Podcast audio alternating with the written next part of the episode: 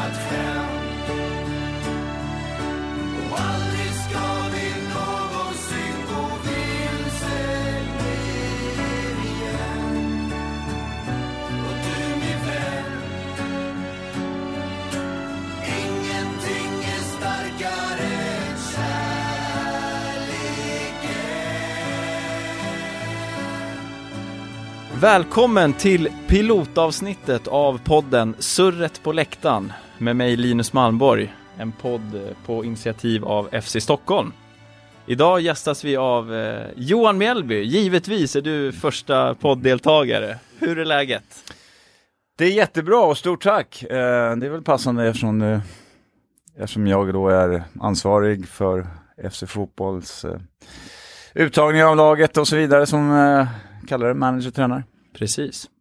Hur ser eh, förberedelserna ut nu? Hur har corona förändrat eh, försäsongen?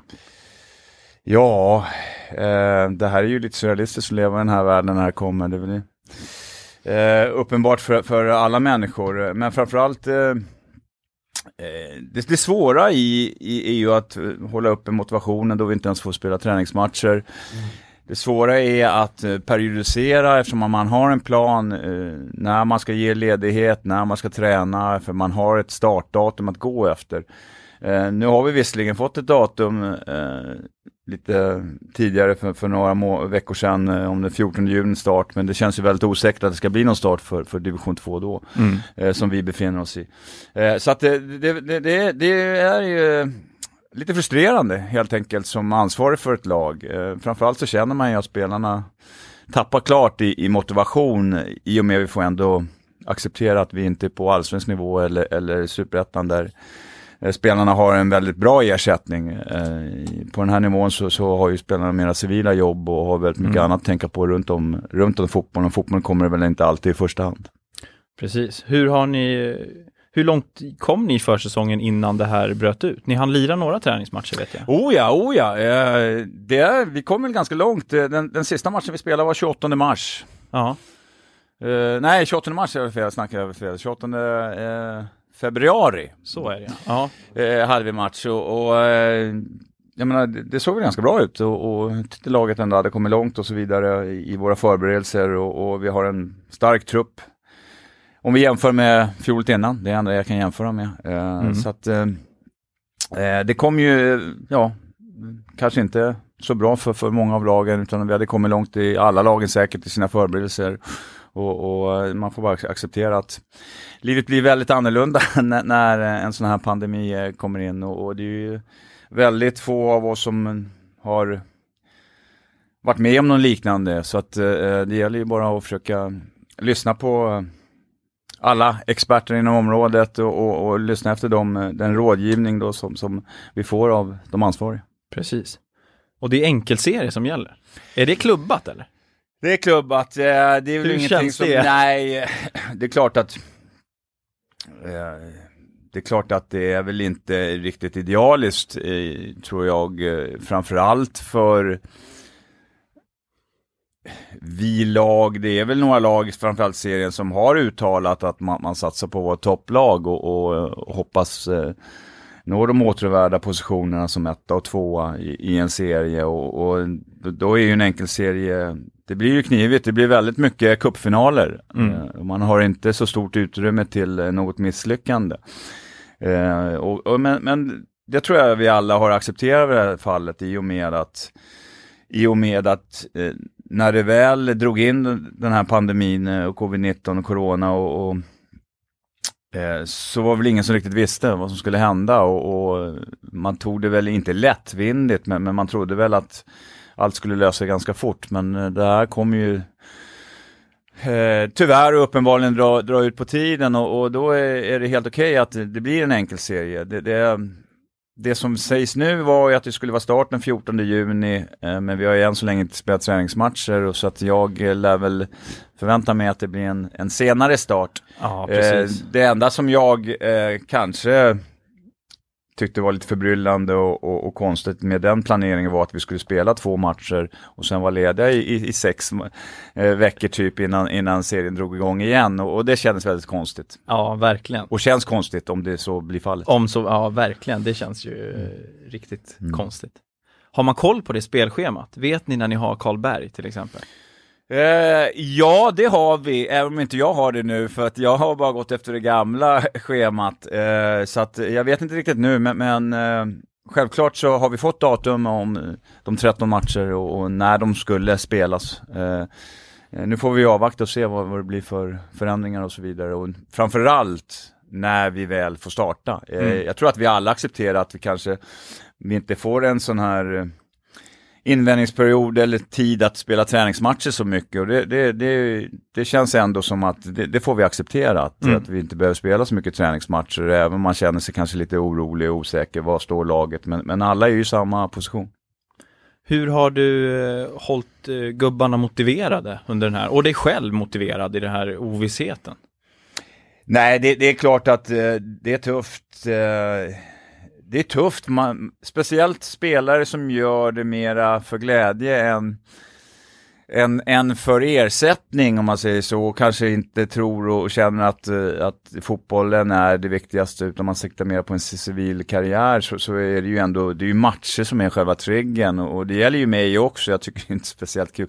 Jag har ju aldrig varit en, en tränare och kanske aldrig satsat så hårt sedan jag kom tillbaka till Sverige just för att bli tränare. Utan visst, visst jag tycker fortfarande det är väldigt fascinerande och intressant.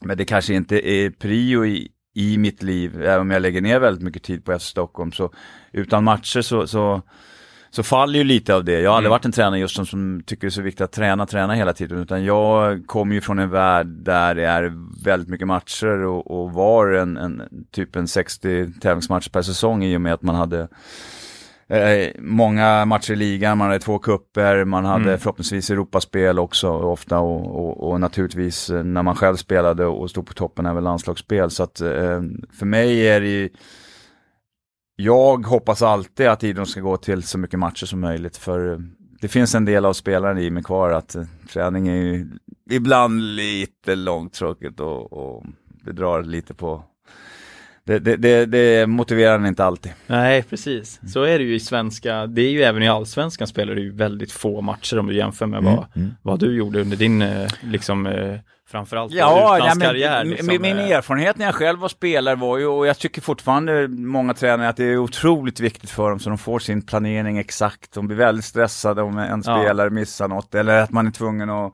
ställa någon övning eller ett pass. Ja. Vilket, ja.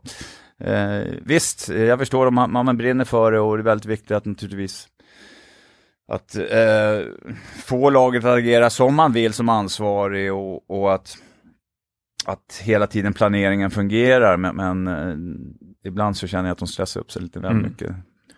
En grej jag har tänkt på för svenska tränare, rätta mig om jag har fel, men ibland kan jag tycka det att det kan nästan vara negativt för svenska lag, nu pratar vi ju framförallt eh, topplagen i allsvenskan, att ha för breda trupper eftersom det inte finns matchning för alla bra spelare. Det är ju eventuellt ett par, tre veckor på sommaren eh, och för de allra flesta utom Malmö FF i senare tid har det bara varit de två, tre kvalomgångarna, sen är det slut. Och då sitter du med en trupp med många bra spelare eh, att motivera utan matcher. Vad säger du om det?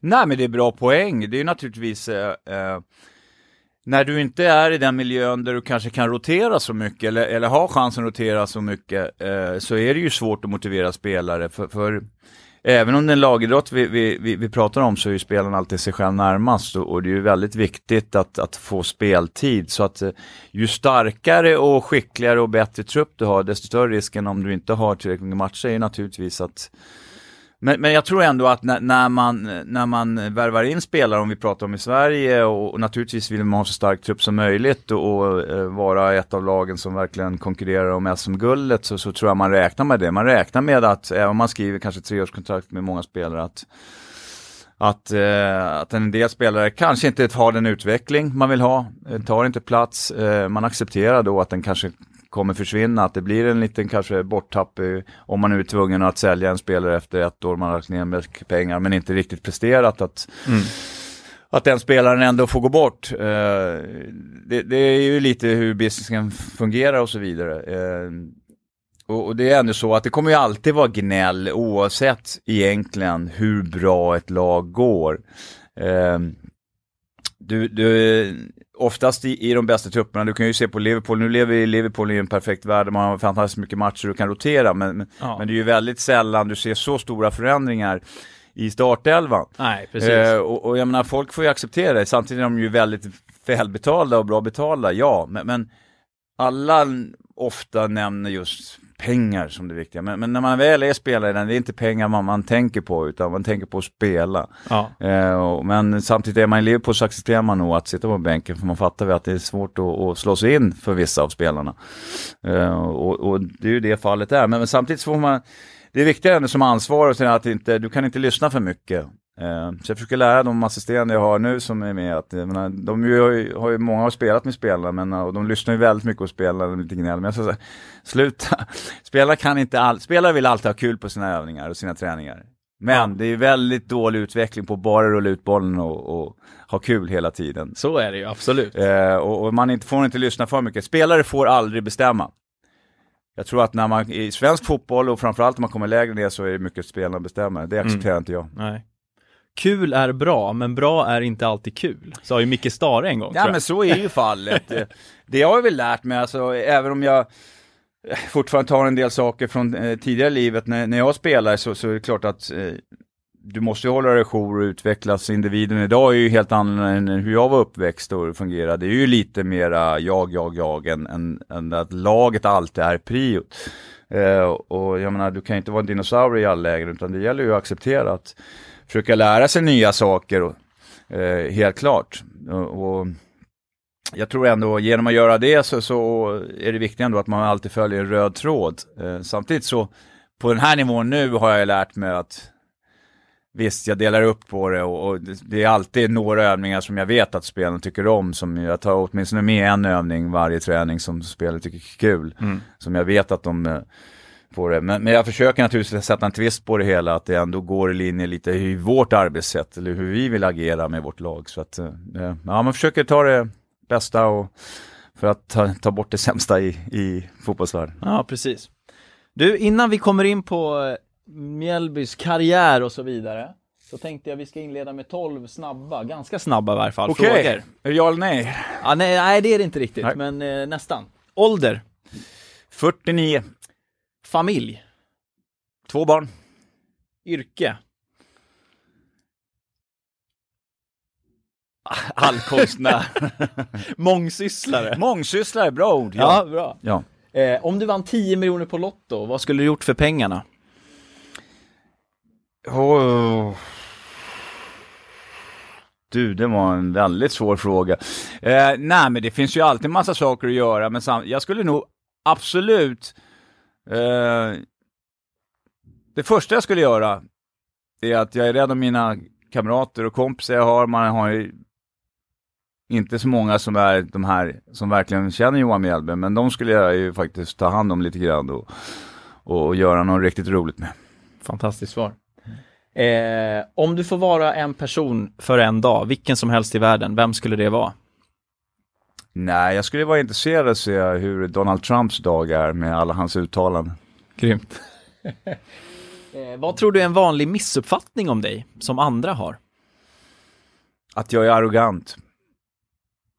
Vem hade du velat bjuda hem på middag, om du fick välja, vem som helst i världen? Jag skulle bjuda den bästa spelare jag har spelat mot den, under min karriär var den brasilianska Ronaldo.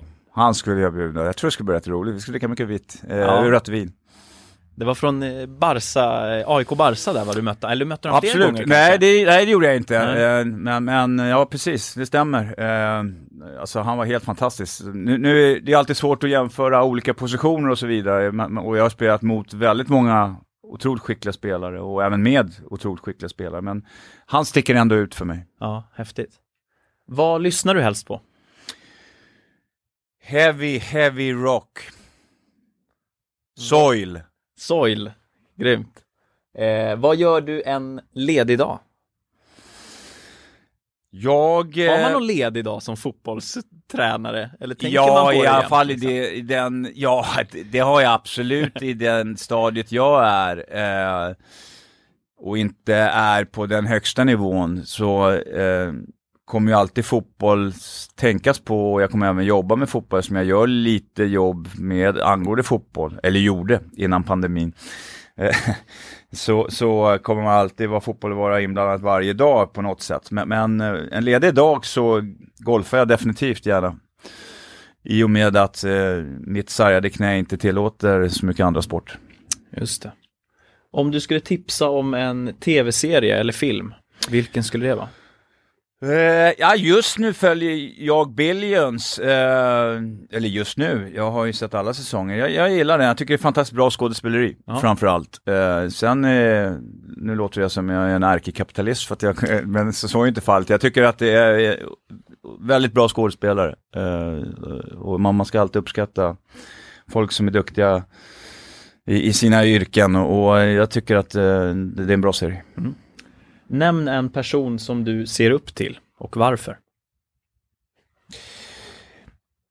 Now, jag såg alltid upp till min pappa. Eh, annars är det en jättesvår jag ser, jag ser, som jag sa tidigare, jag ser upp till alla som är väldigt skickliga i sina yrken. De behöver inte vara kända personer. Jag menar, jag själv är ju väldigt dålig när det gäller eh, olika hantverksjobb och jag, är, jag har tummen mitt i handen så jag har ju alltid varit väldigt fascinerad hur, hur duktiga folk är med, med hur de kan arbeta med händerna eller bygga ihop saker. Det, det, det, jag menar, sådana människor ser jag verkligen upp till. Som är väldigt skickliga på saker som inte jag kan.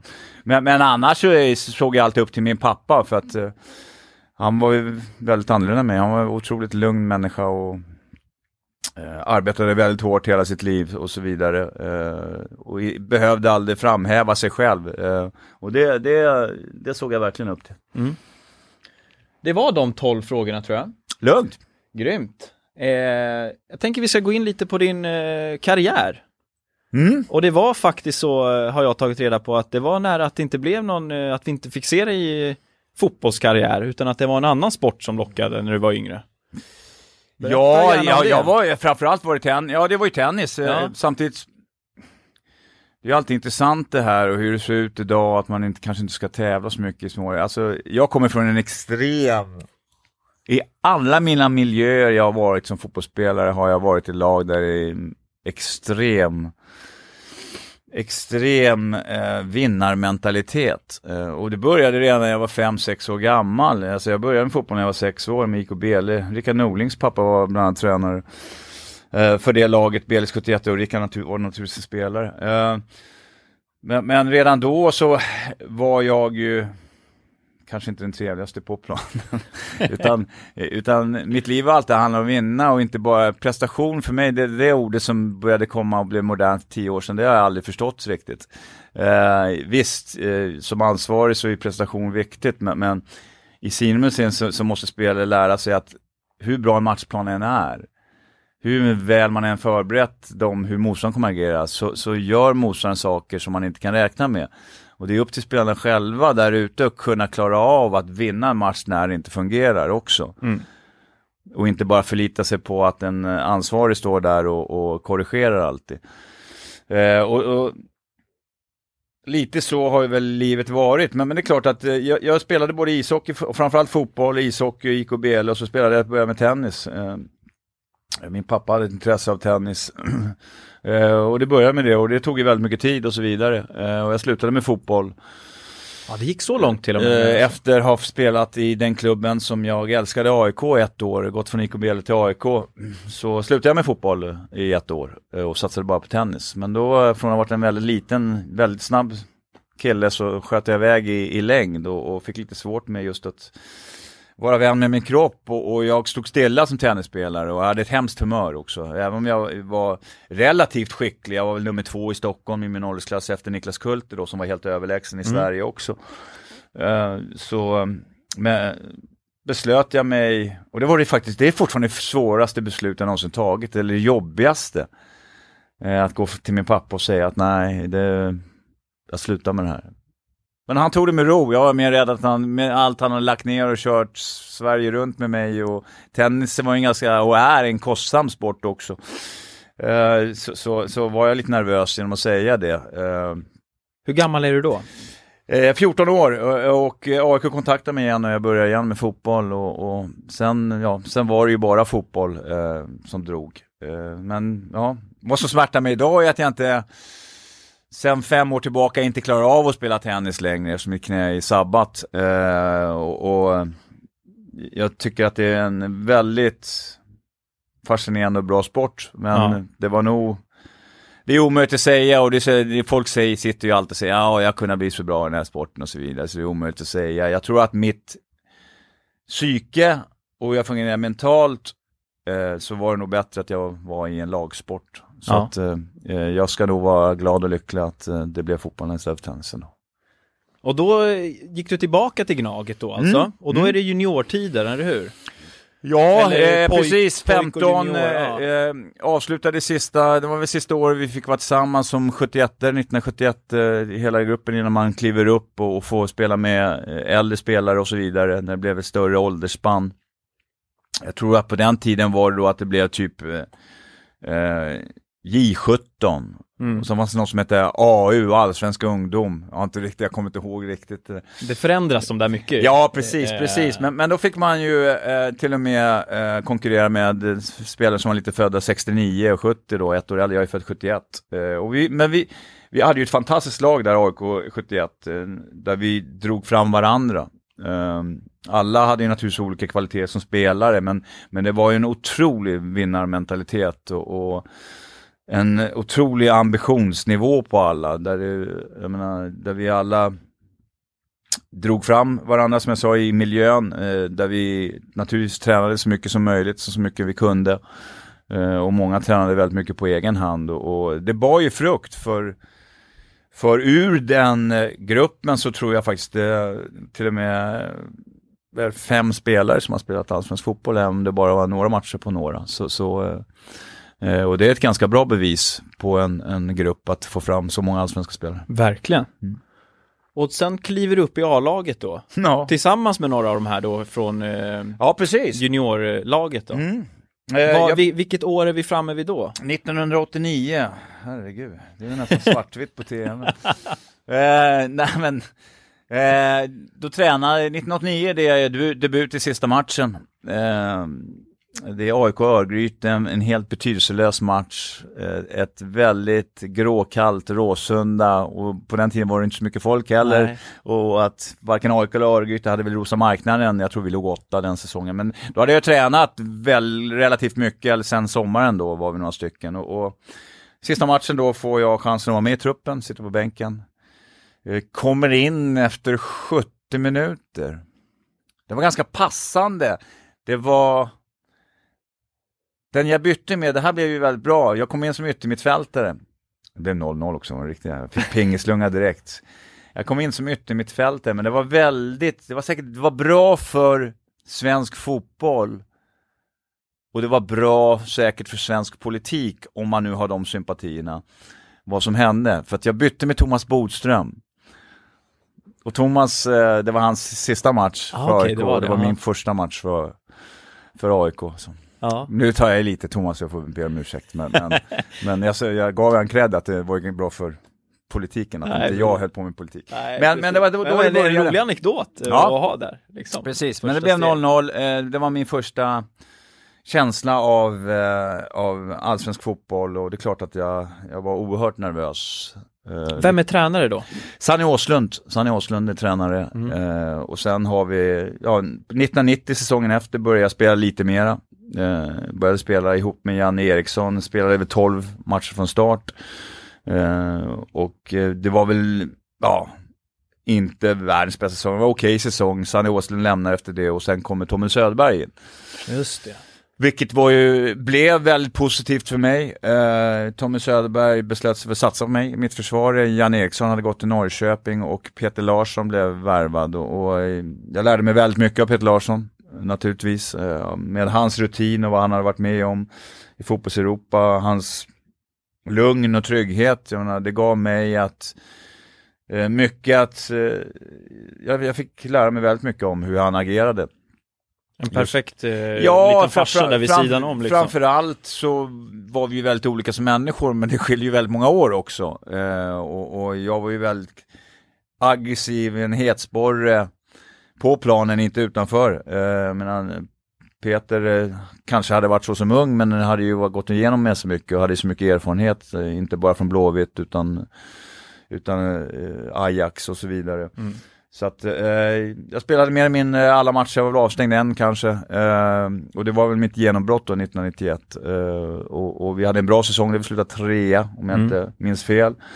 Eh, och det såg ut som att eh, vi hade någonting på gång, eh, vilket vi hade eftersom AIK vann guld 1992. Men för mig då, jag började spela med då eh, U21-landslaget. Vi kallade det OS-landslaget på den tiden. Just det, Eh, inför OS 92 va? Precis, Barcelona. precis. Och eh, naturligtvis laddad efter en, en bra säsong 1991. Och, och då är jag 20 bast så tränade man, på den tiden så fanns det ju inte så, vi hade ju inte lika bra ska man säga förhållanden utan vi tränade ju inomhus i hallar på vintrarna. Ja, Och en olycksalig eh, januari dag eller om det är början av februari, jag kommer inte ihåg, så, så spelar vi eh, five-a-side inomhus i Vasalundshallen. Ja, och, och jag tar ett steg bara och känner direkt att knäskålen hoppar åt ena sidan och men hoppar tillbaks och så vidare. Och jag är lite chockad, jag fattar ingenting för jag hade aldrig varit skadad på tiden. nej.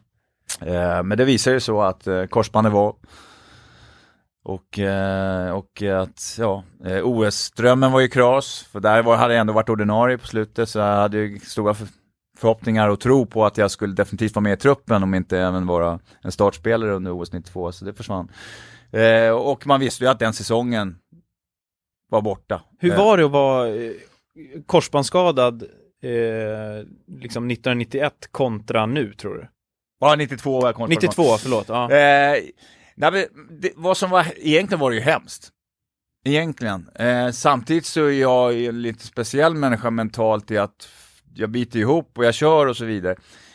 Jag tror att den lyx som man har idag, och då pratar vi, in, det, här, det här är ju, sipprar ju ner i allsvenskan, kanske inte superettan, är ju att man har ju väldigt bra staber och stora staber med. Du har ju experter inom väldigt många områden.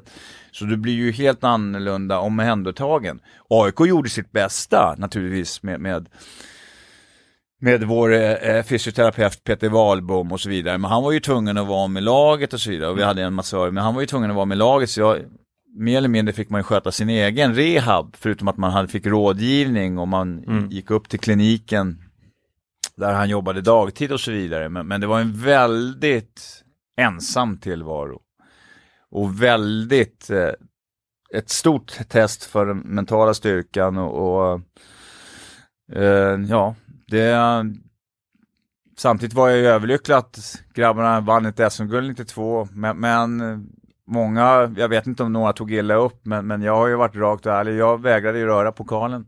Precis.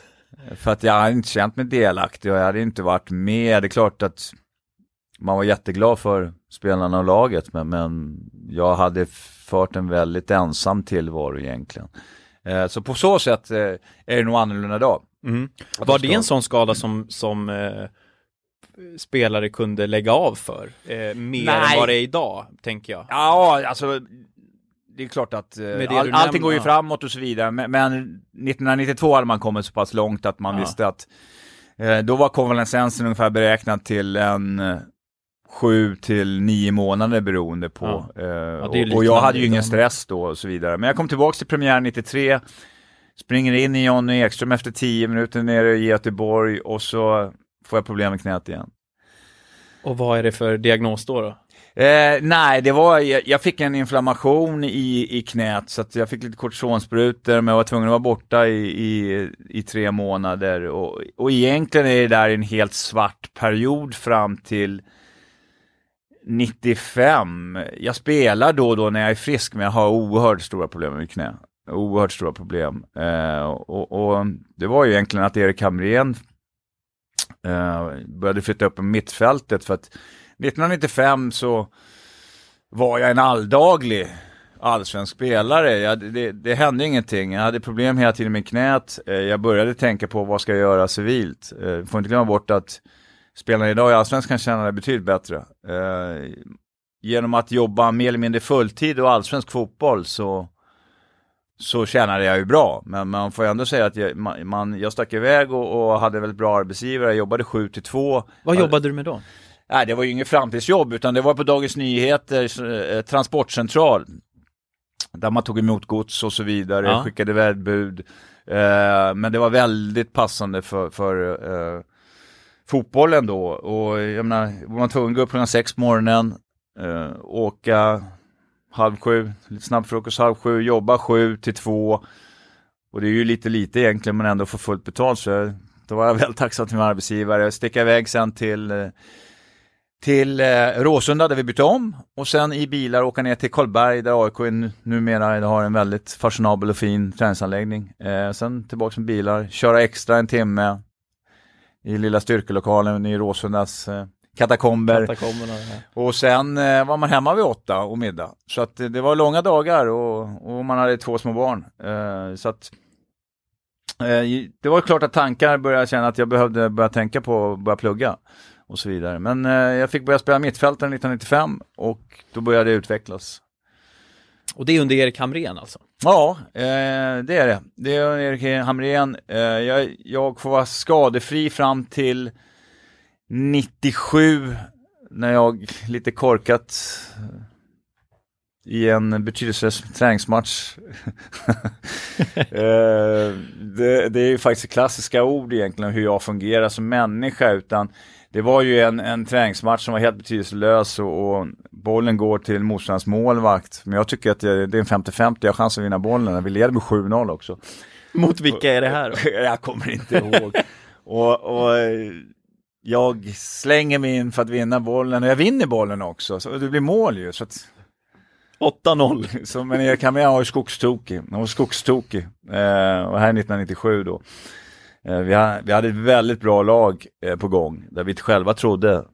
Det var ju då vi hade spelat under under eh, försäsongen kan vi säga för oss hade vi spelat kvartsfinal i cupvinnarcupen mot Barcelona då. Tjäna på det. Jag hade eh, även fått eh, tjäna på all, eh, landslagsspel och så vidare. Debuterade i Israel och så vidare. Ehm, så att eh, det, det, såg ju ganska ljust ut då, men, men Sen, ja, som jag fungerar så vi leder med 7-0, det är en helt obeslutslös Erik Hamrén svär åt mig och säger vad, vad fan håller du på med? Alltså, hur kan du göra sådär? Alltså, det blir ju mål så. Och Men- vad, men vad resulterade det i då? Ja, tyvärr uttänt ledband och, och Ja. en, en eh, tio veckors konvalescens och så vidare. Eh, så att, eh, men den stora besvikelsen var ju 1997 att, att vi, jag tror vi, vi inom laget och alla kände att vi hade ett väldigt, väldigt bra lag. Eh, och att vi hade goda chanser till att verkligen konkurrera. Men det var ju ett fatalt misslyckande, vi kom åtta eh, Mm. tror jag. Och, och eh, vi underpresterade verkligen. Och, och när det är så, så naturligtvis så sker ju ofta en förändring då och in kommer Stuart Baxter. 98 och, och ja, eh, jag får en väldigt utpräglad roll i hans system. Mm. Eh, och där vi var ramstarka defensivt. Där vi eh, trodde på oss själva och så vidare. Men vi hade en ganska tuff start och, och i Stuart var ifrågasatt kommer jag ihåg och så vidare. Och även om inte anfallsspelet alltid fungerade för oss så, så var vi otroligt tunga och svåra att mala ner och släppte in väldigt lite mål. Och, och sen inför näst sista matchen 98 åker vi ner till Vångavallen, Trelleborg. Vinner vi bara där har vi allt i egna händer till sista matchen. Men vi kryssar, 0-0. Ja. Och det är, ju- det är ingen munterbuss som åker hem där från Helsingborg hem. För vi vet ju om Helsingborg har vunnit. Allting har gått över det. I, Då är det de, det då står de pokalen... De har en eh, poäng för oss, precis. De har Häcken i sista. Har, De har Häcken eller som hur? har redan åkt har ner i det sista. Det här är helt, jag menar, för mig är det ju en dröm, dream come true då. Jag visste att det här var min sista säsong i AIK. Innan jag går ut där. Det var ju inte skrivet på papper någonting, men, men jag hade ganska många klubbar utomlands som, som eh, var faktiskt ute efter mig. Och eh, ja, jag hade väl bestämt mig att det var dags nu. Mm. Nu hade jag fått vara lite frisk, jag hade utvecklats de sista åren. Och eh, ja, det, vi spelar en väldigt, jag kommer så väl ihåg, jag trodde inte vi skulle bli match överhuvudtaget, så det var åtta minusgrader på morgonen. Det var inte ens trots att man har värme på rå, Råsunda, det var stenhårt planen. Det blev naturligtvis mjukare, solen kom in, mjukade upp det lite grann, men det var ändå riktigt, riktigt hårt. Det svåra för oss var vilka par skor man skulle ha. Skulle man ha de här klassiska grusdobborna, m- de här Ja. små, små nabbar? Skulle man köra vanliga, vanliga dobbar, eh, typ eh, som de flesta spelade med, eller skruvdobben, som jag alltid spelar med, kanske därför jag har ett sabbatknä, eh, eh, med, med ståldobbarna och så vidare. Men, men de flesta av oss, beroende på vem man är naturligtvis, vi prövade olika alternativ. Jag beslöt mig för att spela med mina, som jag alltid gjorde, eh, ståldobbar. Eh, kanske en machogrej. Eh, men det var mer för vana, det var ändå känns bra. Det, det syntes under, sko, under fotsulorna efter matchen ska jag tala om. det blödde. Halkade Men- du inte runt där på Nej, ja, uppvärmningen? till eller? en början. Ja, till så början det, men, halt, men, det, men det, det visade sig att det spelade ingen roll. Jag prövade alla alternativen, men, men det kändes bäst att spela med de skor jag brukade spela med och så vidare. Men, men det är en väldigt nervös tillställning. Vi möter Örgryte som inte har någonting att spela för, eh, ligger i mitten av tabellen. Eh, och vi hade väl aldrig räknat med att egentligen, vi trodde att guldet redan var förlorat. Vi ville bara avsluta snyggt, försöka vinna matchen och ändå göra det vi kunde göra. Att ändå få publiken där och att Mm. vara nöjda och, och glada och, och ändå fixa en spänning och så vidare. Eh, men, det är en väldigt nervös tillställning innan och ännu mer efter Alexander Östlund gör 1-0. Eh, och, och det är ingen som vet någonting men vi hör ju Alltså man hör ju sorgligt runt ting att någonting har skett. Eh, men, men samtidigt som spelare är man ju fokuserad, man sprang inte och frågade hur det var, eller Stewart, vi står i den matchen och han vill inte veta någonting av det utan vi, vi spelar klar vår match. Mattias Asper gör en jätteräddning på slutet. Jag tror det var Niklas Sjöstedt. Som, vinner en, en, som nickar, vinner en, en, jag tror det var en, antingen hörna eller, eller en frispark i ytterzon. Eh, som Mattias Asper gör en fantastisk räddning på, som är i slutskedet. Och så tänkte jag att de hade gjort 1-1 där. Ja. Och, och vad som komma skall då. Sen direkt när slutsignal, man har förstått fem minuter innan att det är någonting, Häcken leder och man hade börjat höra att Häcken leder då. Man trodde inte på det, men, men och samtidigt har matchen slutat inte förrän två, tre minuter efter vår då. Och sen är det ju naturligtvis eufori. Och, Ja. Och, det och för mig personligen, naturligtvis, det kunde ju inte sluta på ett bättre sätt. eh, för jag ville ju absolut vinna ett guld med den klubben jag älskar. Ja, vilken avslutning där. Måste varit helt fantastiskt ju. Efter så många år också i... Och, Mm. Ja, och, och nej, problemen du tar igenom i början av, eh, om man nu säger det då, eh, AIK-karriären där med knäproblemen och så vidare liksom. mm. Och Jo. få styr på det igen. Ja, precis, men sa- samtidigt, jag levde väl aldrig någon... Det är klart att jag började fatta när jag började få en utveckling mitten av 95 att okej, nu, det, nu satsar jag på fotbollen. Nu blir... Så det var ju fort 96-97 som jag kanske då började jobba mindre och mindre och, och 97-98 var de första åren jag var heltidsspelare. Uh, jag menar, många säger, ja, han ska ut och bli proffs. Jo, men alla i Allsvenskan idag är proffs. Mm. Jag menar, vad är det för snack? Alla är ju heltids, det är deras sysselsättning, deras jobb, yrke. Eh, så att det, det, det hjälpte väl till naturligtvis att börja fokusera på fotbollen till viss del bara.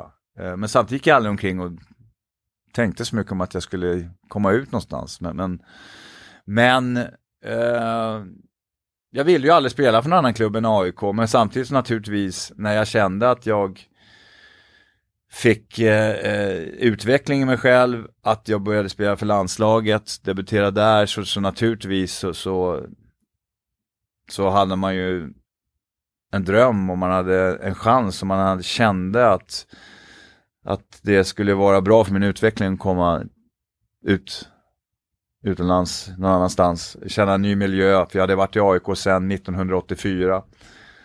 Det är några, några år där. Precis, till, till 98. Eh, och naturligtvis, menar, eh, speciellt på den, eh, på den tiden var ju den ekonomiska skillnaden enorm. Enorm, ja. enorm. Eh, så att, eh, ja, eh, det var lite klubbar men, men det blev ganska enkelt val eftersom jag kände Henrik Larsson då från, eh, från landslaget. Eh, Celtic var ett lag som alltid spelade i, eh, i Europa, Mm. Europaspelet. Ehm, det var en del som höjde på ögonbrynen och sa ja men den ligan det är bara två lag. Jo, men det var så mycket annat som var plus även innan och när jag var där. Men framförallt under tiden när jag spelade så, så har jag aldrig ångrat att jag tog beslutet att spela för Celtic. Nej, det är ju någonting som man ser, tror jag många ser utifrån, även fast du säger, det, det, det är ju så här ett givet snack om skotska ligan och så vidare, men spelar du för Celtic så det, det, går, det går inte att prata bort liksom, för det, du spelar ju inte i Dundee i skotska ligan, utan du spelar ju i Celtic, det är ju liksom fullt på läktaren, det är som du sa, där allt i Europa och, och så vidare, så att det är ju, måste varit en mycket häftig upplevelse, eller för alla som får möjligheten att spela i Celtic. Liksom. Ja, det är en, alltså det är en klubb nästan mer speciell än någon annan. Det är en klubb som är enormt stor som man inte förstår i Sverige. Bara för att, och det, vilket är, är förståeligt här för mig naturligtvis eftersom många har Man United, Liverpool, Real, Barcelona som, som spelar i ligor med väldigt stor konkurrens. Men, men Celtic är ju en dinosaurie för de vann ju Europacupen 1967 eh, eh, var ett lag som, som, som konkurrerade på allvar med, med de stora. Men naturligtvis den miljön de är i Skottland och med tv-pengarna som kom in sen i England och, och, och är där nu så, så, så har det varit helt omöjligt att konkurrera. Men, men som klubb, alltså världen över, jag har aldrig varit med om när man åkte iväg på träningsläger, man kunde vara sådana eh, det kommer ju alltid supportrar överallt. Helt enormt. Och sen är det en väldigt det är en stark klubb som satsar väldigt mycket på välgörenhet. Det är en klubb som jag alltid känner mig älskad att komma till. De tar hand om en när man väl är där. Plus, Vad man glömmer bort är att under vår tid så hade vi ett väldigt starkt Celtic även, även om man konkurrerar med eh, de andra lagen i Premier League. Eh, Liverpool var inte riktigt så starka som naturligtvis de är nu. Mm. Eh, det fanns ingen Man City med pengarna, det fanns ingen Chelsea med pengarna.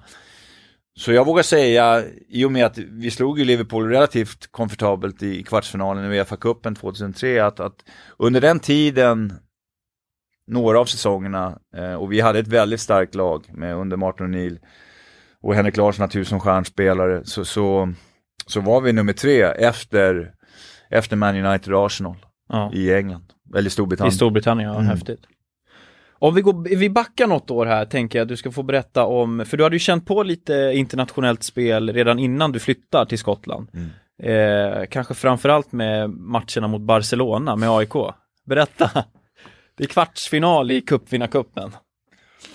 Ja, alltså, jag kommer så väl ihåg när man, man kommer inrullande med bussen då från, från att landa i Barcelona och åker ut. Vi ska träna utanför Nou Camp. Det finns lite planer sådär utanför och, och kommer säga, ja men det där ser inte så imponerande ut, den där stan, det var inte så mycket större än Råsunda och så. Men kvällen innan får man ju träna på, På arenan, ja. och så vidare och göra ett lite lugnt pass och så vidare. Så kom man in och jag tänkte, vad är det här? Det är det största jag sett i mitt liv. Alltså. Det var Fan, det var ju jobbigt att slå en crossboll över. Alltså. Nej, och då börjar man fatta, uff, det, är en lite annan värld. Man, man, visst, vi hade ju spelat europeiska matcher och vi hade kvala, försökt kvala in till, till eh, eh, Champions League eller eh, Europacupen och så Ja. vidare med, med, Sla- mot Slavia Prag och Sparta Prag och sådana grejer i olika kupper. På den tiden fanns ju både Euro- Europacupen, Cupvinnarcupen och Uefa-cupen. Mm. Numera i Europa League. Och de har tagit bort cupvinnarcupen men Men det, eh, vi hade ju prövat på, men, men det här kändes som något helt annat. Och själv, själva vet, att möta Barcelona. Med alla, alltså, fan, alla fixstjärnor som fanns där. Du vet. Ronaldo, Figo, Stoichkov, Ja. Guardiola, Guardiola och... Sergio, Subisareta. Ja. Så att eh, det, det, det, det kändes häftigt. Plus att vi hade ju allt att vinna. Mm. Menar, det var ingen som, kom igen, det var ingen som räknade med att, det var ju bara vi själva som försökte, försökte tro på det. Eh, Även jag vet inte tusan om det var någon av oss som riktigt trodde att vi skulle kunna rubba på Barcelona. Men, men samtidigt är det ju en stolthet och, och du måste ju ändå gå ut att, att, att tro på det hela. Du har en matchplan och så vidare och vi gör mål efter det var nog 30 sekunder Ja. till Pagge. Pagge. Pascal Simpson Döda in bollen. Precis, deras målvakt gör ett, eh, ja, står och sover helt enkelt och gör ett väldigt stort misstag och, och eh, Pascal är smart nog och, och går hela vägen och ja, gör 1-0. Och, jag tycker, vad händer? vad händer? Men jag ska tala om för dig, resten av de här 44 minuterna eller 44,5 minuter som är kvar av den första halvleken. Håll i hatten alltså. Det var, det var se till att, att ligga kompakt och, och ligga rätt och, och försöka klara det. Men, men nej, de var ju övermäktiga och de var ju för bra. De vinner med 3-1 på någon kamp och, och eh, sen spelar man en väldigt kall kväll i, på Råsunda i mars. Ja, Eh, där vi spelar 1-1 då, men, men då klart Barcelona visste ju om redan att de var klara. Men vi gör en bra insats så att jag menar det är inte fy skam 4-2 sammanlagt. Och så Nej, vidare. precis. Men, men, och då är Erik Hamrén tränare. Ja. Hur ser eh, scoutingen och sådär ut på här 1997? Visste ni hur Barca spelade? Eh, hade liksom matchplan och så vidare. Det är ju väldigt eh, utbrett nu liksom. Du vet Oh du ja, som oh ja. tränare liksom, det är ju, du vet ju precis hur, hur motståndarna spelar. Hur var det på den tiden? Nej, absolut. Absolut så, eh, fortfarande då så har jag, om jag, jag kan ju ha fel, men, men Erik definitivt hade ju åkt och tittat på Barcelona minst en match. Sen hade säkert någon annan, jag vet inte om det var assisterande. Det var inte så stora, det var, det var inte så stor kanske så här, då det är ett fem, sex scouter som, som det är numera, utan, utan det var ju mycket att försöka ta reda på, mycket på egen hand, men, men naturligtvis måste du ju sköta träningen med laget och så vidare, så, så assisterande åkte, men det är inte alls på samma nivå, du hade ju inte samma Alltså utvecklingsmöjligheter när det gäller med, med, med, med, med filma och, och kameror och alla de här statistik eh, eh, statistiksidorna du kan gå in på och ta reda på allting. Jag menar, Ja. Idag så räcker en dag efter så kan du egentligen ta reda på allt om du hittar de rätta sidorna och gå in på, på Ja, ja. nätet. Hur många de nickar rätta framåt och kontakterna. bakåt Exakt, hur och- varje spelare går. Men, men i stora drag naturligtvis så hade vi en matchplan och, och hur vi ville agera. Och, och vi fick ganska klart på vad deras stora styrka var enligt Erik Hamrén och, och vad vi kunde straffa dem och så vidare. Sen, sen är det ju svåra i att de hade ju överlägset individuella spelare kontra oss. Så att det, det, det, blev ju, det blev ju övermäktigt för oss för att vi naturligtvis inte kunde eller klarade av att, att ligga tillräckligt kompakt tillräckligt länge.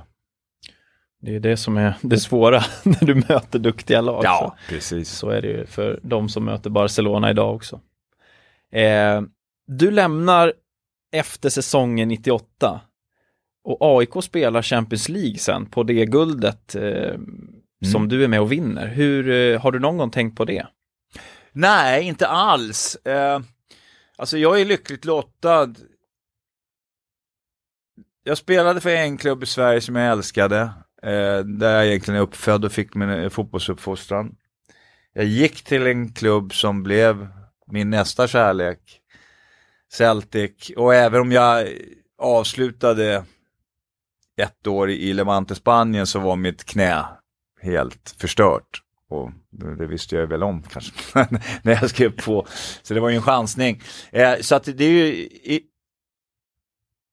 i mitt huvud, med mina tankar, så är det två klubbar jag har spelat för. Jag är jäkligt stolt för det, över det. Och, och det är två klubbar som jag alltid, alltid kommer att älska. Och som jag alltid, eh, om jag får frågan att hjälpa till med någonting, skulle alltid säga ja till. Eh, så att, så att för, för mig eh, så gjorde jag, jag, hade chansen att åka titta, när jag åker ner till London och titta på en av AIK-matcherna de möter Arsenal till exempel. Jag tyckte det var en fantastisk möjlighet för AIK. Det innebar ekonomiskt Eh, jättebra för klubben att, att satsa vidare och liksom bygga på någonting, även om det kanske inte riktigt blev så sen. I och med att eh, kostnader skenar iväg. Men, men nej, jag, var, jag var bara, eh, jag var inte ett dugg besviken. Jag hade ganska snabbt eh, eh skakat av mig, jag hade vunnit guldet men jag var bara mentalt inställd på att eh, försöka se till att bli en viktig spelare med, med Celtic. Eh, och, och, så att, eh, jag följde AIK och, och hade fortfarande kontakt med många av spelarna. Så, att, så jag var bara glad och lycklig att de, de gjorde det så bra. Men eh, det, med lite tur hade det gått ännu bättre. Ja, precis. Sen kommer du till Celtic alltså, hur är, hur är inledningen där? Hur, hur känns det? Hur är, hur är skillnaden i fotbollsvardagen från AIK, visserligen säger du att du är, eller berättar du att du är ju heltidsspelare de sista Mm. två åren. Eh, men det måste ju ändå varit en stor eh, skillnad att komma till en proffsklubb liksom. Det här, är ju, det här är ju ganska intressant och roligt. Jag hade ju trott naturligtvis att, ja, det vi hade i AIK var lite unikt, eller kanske i sve- svenska klubbar, att ja, där är vi så tjo och tjim och vi, vi är glada och så vidare. Men så- Nu tar jag i för att jag menar, känner man mig så var det väl inte en enda träning som det nästan inte var bråk på planen. Nej, inte bråk, men, men äh, det, det var ju inga fingrar emellan, utan som jag sa tidigare, det var ju en mil- mentalitet och miljö där vi, det handlade om att vinna och det handlade om att vinna på träning eh, till varje pris. Eh, så att eh, jag hade väl trott att det skulle vara väldigt hårt att komma till Celtic, att det var helt att spelarna bara var intresserade av sina egna eh, karriärer och att, att om någon blir petad skulle det bli ett jäkla liv och sådana grejer. Men, men jag kommer till en miljö där, där kamratskapen är fantastisk. Fantastisk från, från första början. Eh, trots så många olika mentaliteter. Jag kom till en klubb dock som hade det svårt just då. Eh, som redan när jag signade i, i sl- slutet av 98 eh, låg 12 poäng efter det året, eh, Rangers, vilket Mm. är väldigt mycket. Eh, och Rangers var det, det drivande loket just då i skotsk fotboll. Eh, så jag kom till en tuff miljö samtidigt som det hjälpte mig att vi vann den första debuten jag gör är faktiskt i Old Firm-derby vi vinner med 5-1. Eh, Häftigt, det var en... vilket, eh, ja, det, det, alltså den, den... vilken debut. Jag hade varit med om derbyn i Stockholm och naturligtvis vara Stockholmskille och haft många, eller har många kompisar som både Djurgården och Hammarby och där retade varandra, det var underbart. Och, och jag vann de flesta derbyn jag spelade också i Stockholm. Så, så tyckte jag, det här kan inte vara något speciellt, men eh, det, det att spela inför 60 000 på Celtic Park mot Rangers, alltså pff. jag kommer så väl ihåg, för jag var så nervös nämligen, så att min första touch när jag får bollen är inte riktigt bra alltså. Du vet, vad gör man då? Okej, fan, ta ett djupt andetag, jag måste komma in i matchen. Eh, men då sprang man nästan i passningsskugga i tio minuter. Innan, de hade en tysk som hette Jörg Albert som var en tuffing. Som var en tuffing och hade en grym vänsterfot och han, bollen går in lite in på mittfältet. Han, jag ser att han kommer få bollen, jag kliver upp från min mittbacksposition. Så den, här, den här tacklingen måste jag vinna, jag måste vinna den. Eh, eh, och jag går in helt full. Vi smäller ihop, smack. Jag och 90 kilo Jörg Albers, men det är bara en som står upp. Och det är jag. Det är du. Det är jag. Och då kände jag booster från publiken. Det var den incidenten, eller incidensen, det var den Situationen tacklingen, liksom. situationen jag behövde vinna för mig själv mentalt. Efter det så är jag inne i matchen. Ja. Och lyckligtvis så, så vinner vi matchen med 5-1 och, och eh, ja, eh, åtminstone har jag börjat visa supporterna vad, vad jag står för och vad jag är för, för vi var ju nere på vi var nere på jorden helgen efter när vi förlorade borta mot Hearts. Och det var väl, det var, det var Celtic just då. Det var en Mm. jobbig period i början. Innan Martin O'Neill kommer in. Just det, när kommer han in då? I, eh, Martin O'Neill kommer in 2000. Eh, Mm. Det är ju så att eh, han som värvat med Josef Wenglås, en gentleman, eh, går efter säsongen 98-99 sommaren där. Mm. John Barnes kommer in och ska göra om och göra Celtic till, eh, som Liverpool var under hans tid. Eh, John hade jättefina idéer, eh, hade ingen erfarenhet dock som tränare. Eh, var ett väldigt stort namn naturligtvis som spelare, men, men tror jag underskattade hur stort Celtic är och hur mycket det betyder för människor. Och eh, det fungerar inte med de nyförvärven som hade kommit in, de flesta och så vidare. Vi fungerar inte, klarar inte av att riktigt spela den fotboll som, som, som John Barnes ville. Och naturligtvis, han får kicken, Kenny Dalglish som hade kommit med, legenden Kenny Dalglish som hade kommit med och Mm. var mera kanske som kan man säga, fotbollsdirector eh, och hjälpte John eftersom han kände till klubben, tog över resten av säsongen. Vi slutade då på en god notis och vinner eh, skotska FA-cupen. Och sen kommer Martin Neal in sommaren eh, 2000 då. Eh, och eh, då var det en satsning som gällde. För då Ja. hade Rangers dominerat skotsk fotboll. Det var satsning från Celtics sida. Martin Neal, eh, otroligt smart människa, smart tränare. Är old school och var old school i det skeendet att han, han låt, tar in spelare som är klara, färdiga och som har väldigt stark karaktär. Vilket innebär att det blir en grupp där spelare klarar av att ta beslut även på planen. Även om det ibland kunde vara emot matchplanen. Ja. För att vi kände att det behövdes. Sen är det såklart managern får credden vilket fall som helst. Ja, precis. Så, så, Men, han, byggde, det på det sättet fanta- liksom. Ja. Ja, eh, han byggde ett fantastiskt lag. Mm. Eh, och eh, de åren, de åren 98 till 2002 eh, skulle jag vilja säga att jag utvecklas 60-70% som fotbollsspelare. Mm. Och det är ingenting emot AIK någonting, men, men det var eh, helt plötsligt en miljö med mm, väldigt mycket bättre spelare. Mm. Eh, det var en konkurrenssituation som innebar att man inte hade råd att det, det gällde att utvecklas. Eh, plus att eh, jag fick fortsätta spela i landslaget naturligtvis och, och hade en ordinarie plats där och, och, och det var ju också en motivationsfaktor att hela tiden, då vi lyckades kvalificera oss till alla stora mästerskap under Ja. den perioden också, så, så var väl det väldigt stort. Eh, så att eh, det, det är en fantastisk tid under de här Celtic-åren. Och naturligtvis vinner vi mycket titlar också. Ja, precis. Nu i efterhand när man tittar på det så känns det ju som en, en perfect match där för dig att komma till. För att det är ju givetvis ett steg upp, men det känns ju som när du berättar att det är fortfarande lite samma mentalitet. Att det är ju ingen som, eh, som eh, lallar på träningen eh, eller och så vidare, utan det är fortfarande full fart liksom, fast att det är en två, tre snäpp upp från AIK liksom. Ja, nej men exakt, exakt. Eh, och, och, och helt rätt.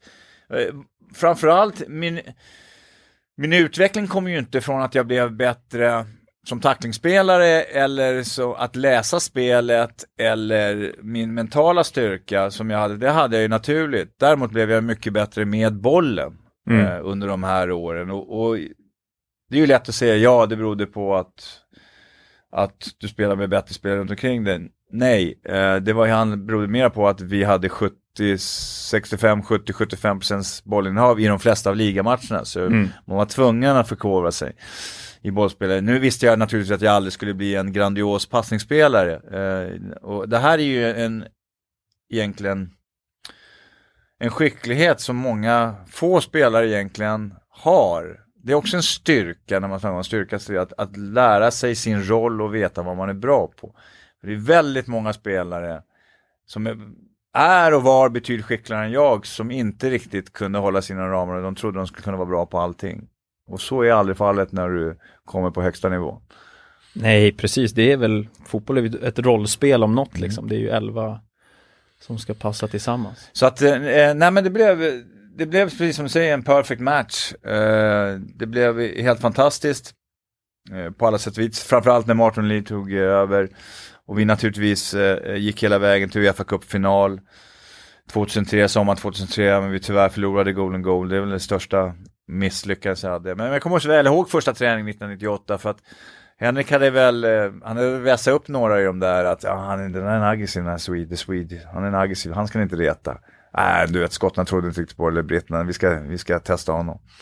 Så första träningen är någon som testar, testar mig lite grann, går in lite grann och jag är verkligen, Henrik hade sagt det, varna med, så jag stå på det. Så att jag, jag sopar ner dem ordentligt med tacklingar. Så att de kommer fram efter en, big man, big man.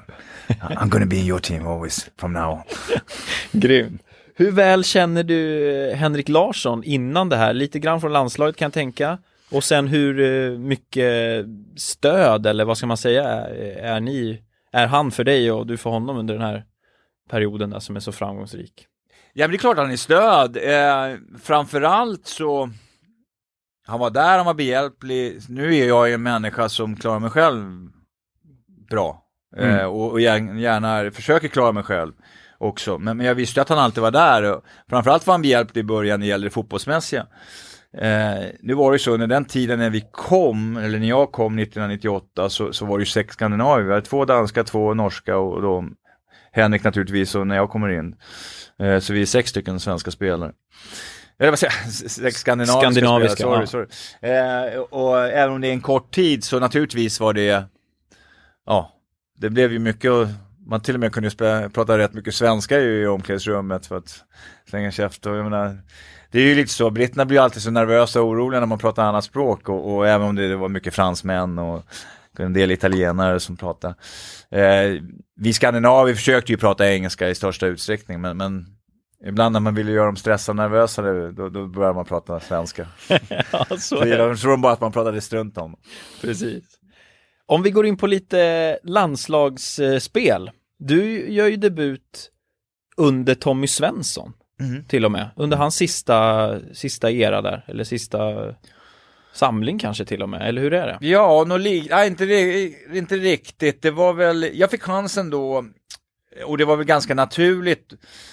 Eh, Tommy hade ju, Svensson hade ju och Torgrip hade ju en fantastisk period där, eh, naturligtvis med 94 och, och var väl då på väg att se slutet kanske med sina landslagskarriärer eh, och som ansvariga, men, men och många av spelarna var, började väl lite fasas ut eller kanske inte riktigt hålla samma nivå. Så det var ju en ändring på gång. Men det här var lite innan då, 97, så fick jag väl på grund av bra prestationer, antar jag, eh, mot Barcelona så, så fick jag chansen då att åka till Israel där det var en del av de här som inte riktigt hade varit med i landslaget. Det var lite som när man numera åker iväg till Ja, lite januariturné Ja, lite, liksom. även det var lite mer allvar, för eftersom vi mötte ändå, det var ju en officiell landskamp mot Israel borta då.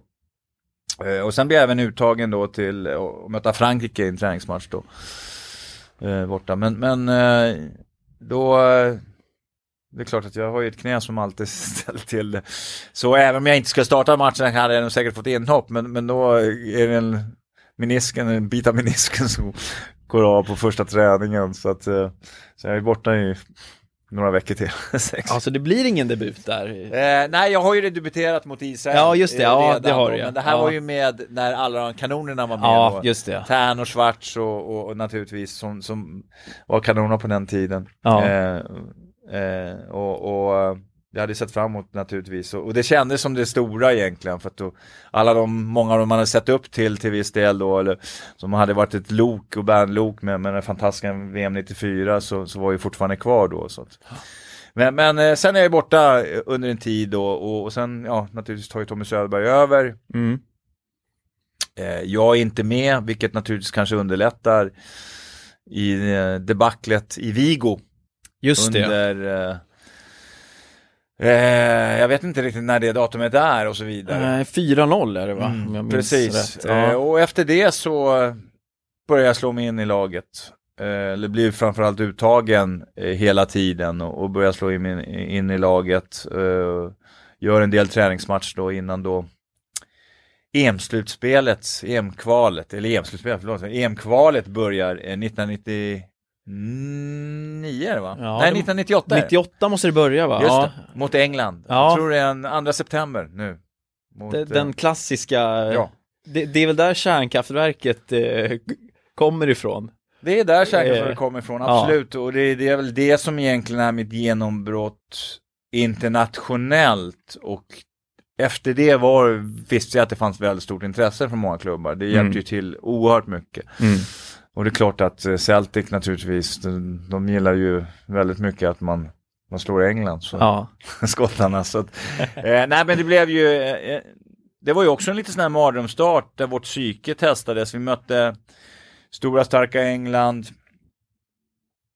Eh, även om vi alltid genom åren haft bra resultat mot dem. Men Alan Shearer slår in en frispark efter två minuter. Man tycker, "Uff, det var ju inte riktigt den start man vill ha.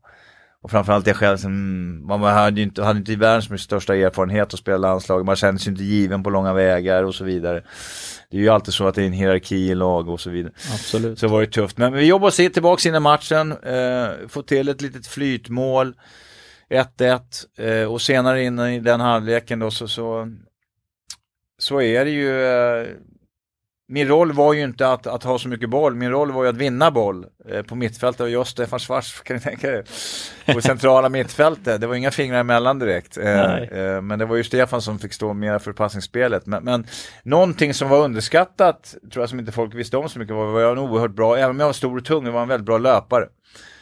Jag var väldigt bra att löpa och, och skicklig på att eh, löpa in bakom backlinje och, och löpa in i djupled.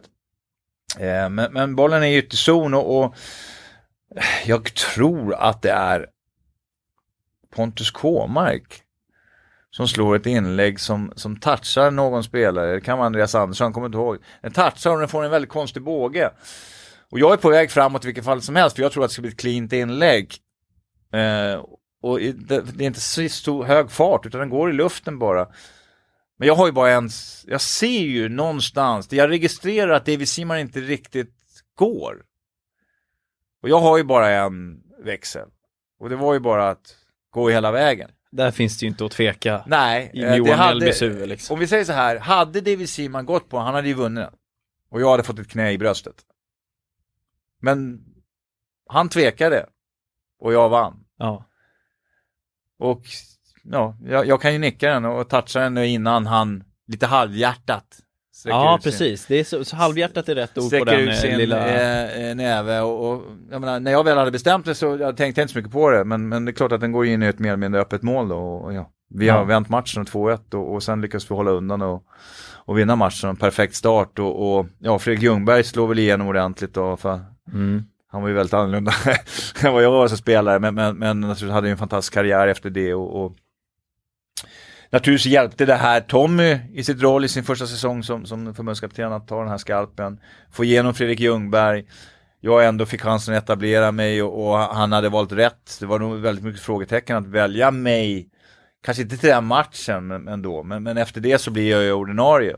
Lite mer på för vad jag står för och, och, och hur jag agerade eh, eh, som spelare. Och, och ja, vi fick en del kritik landslaget då att vi kanske inte var spelmässigt eh, vackrast att titta på. Men ingen kan argumentera mot resultatet. Nej, precis.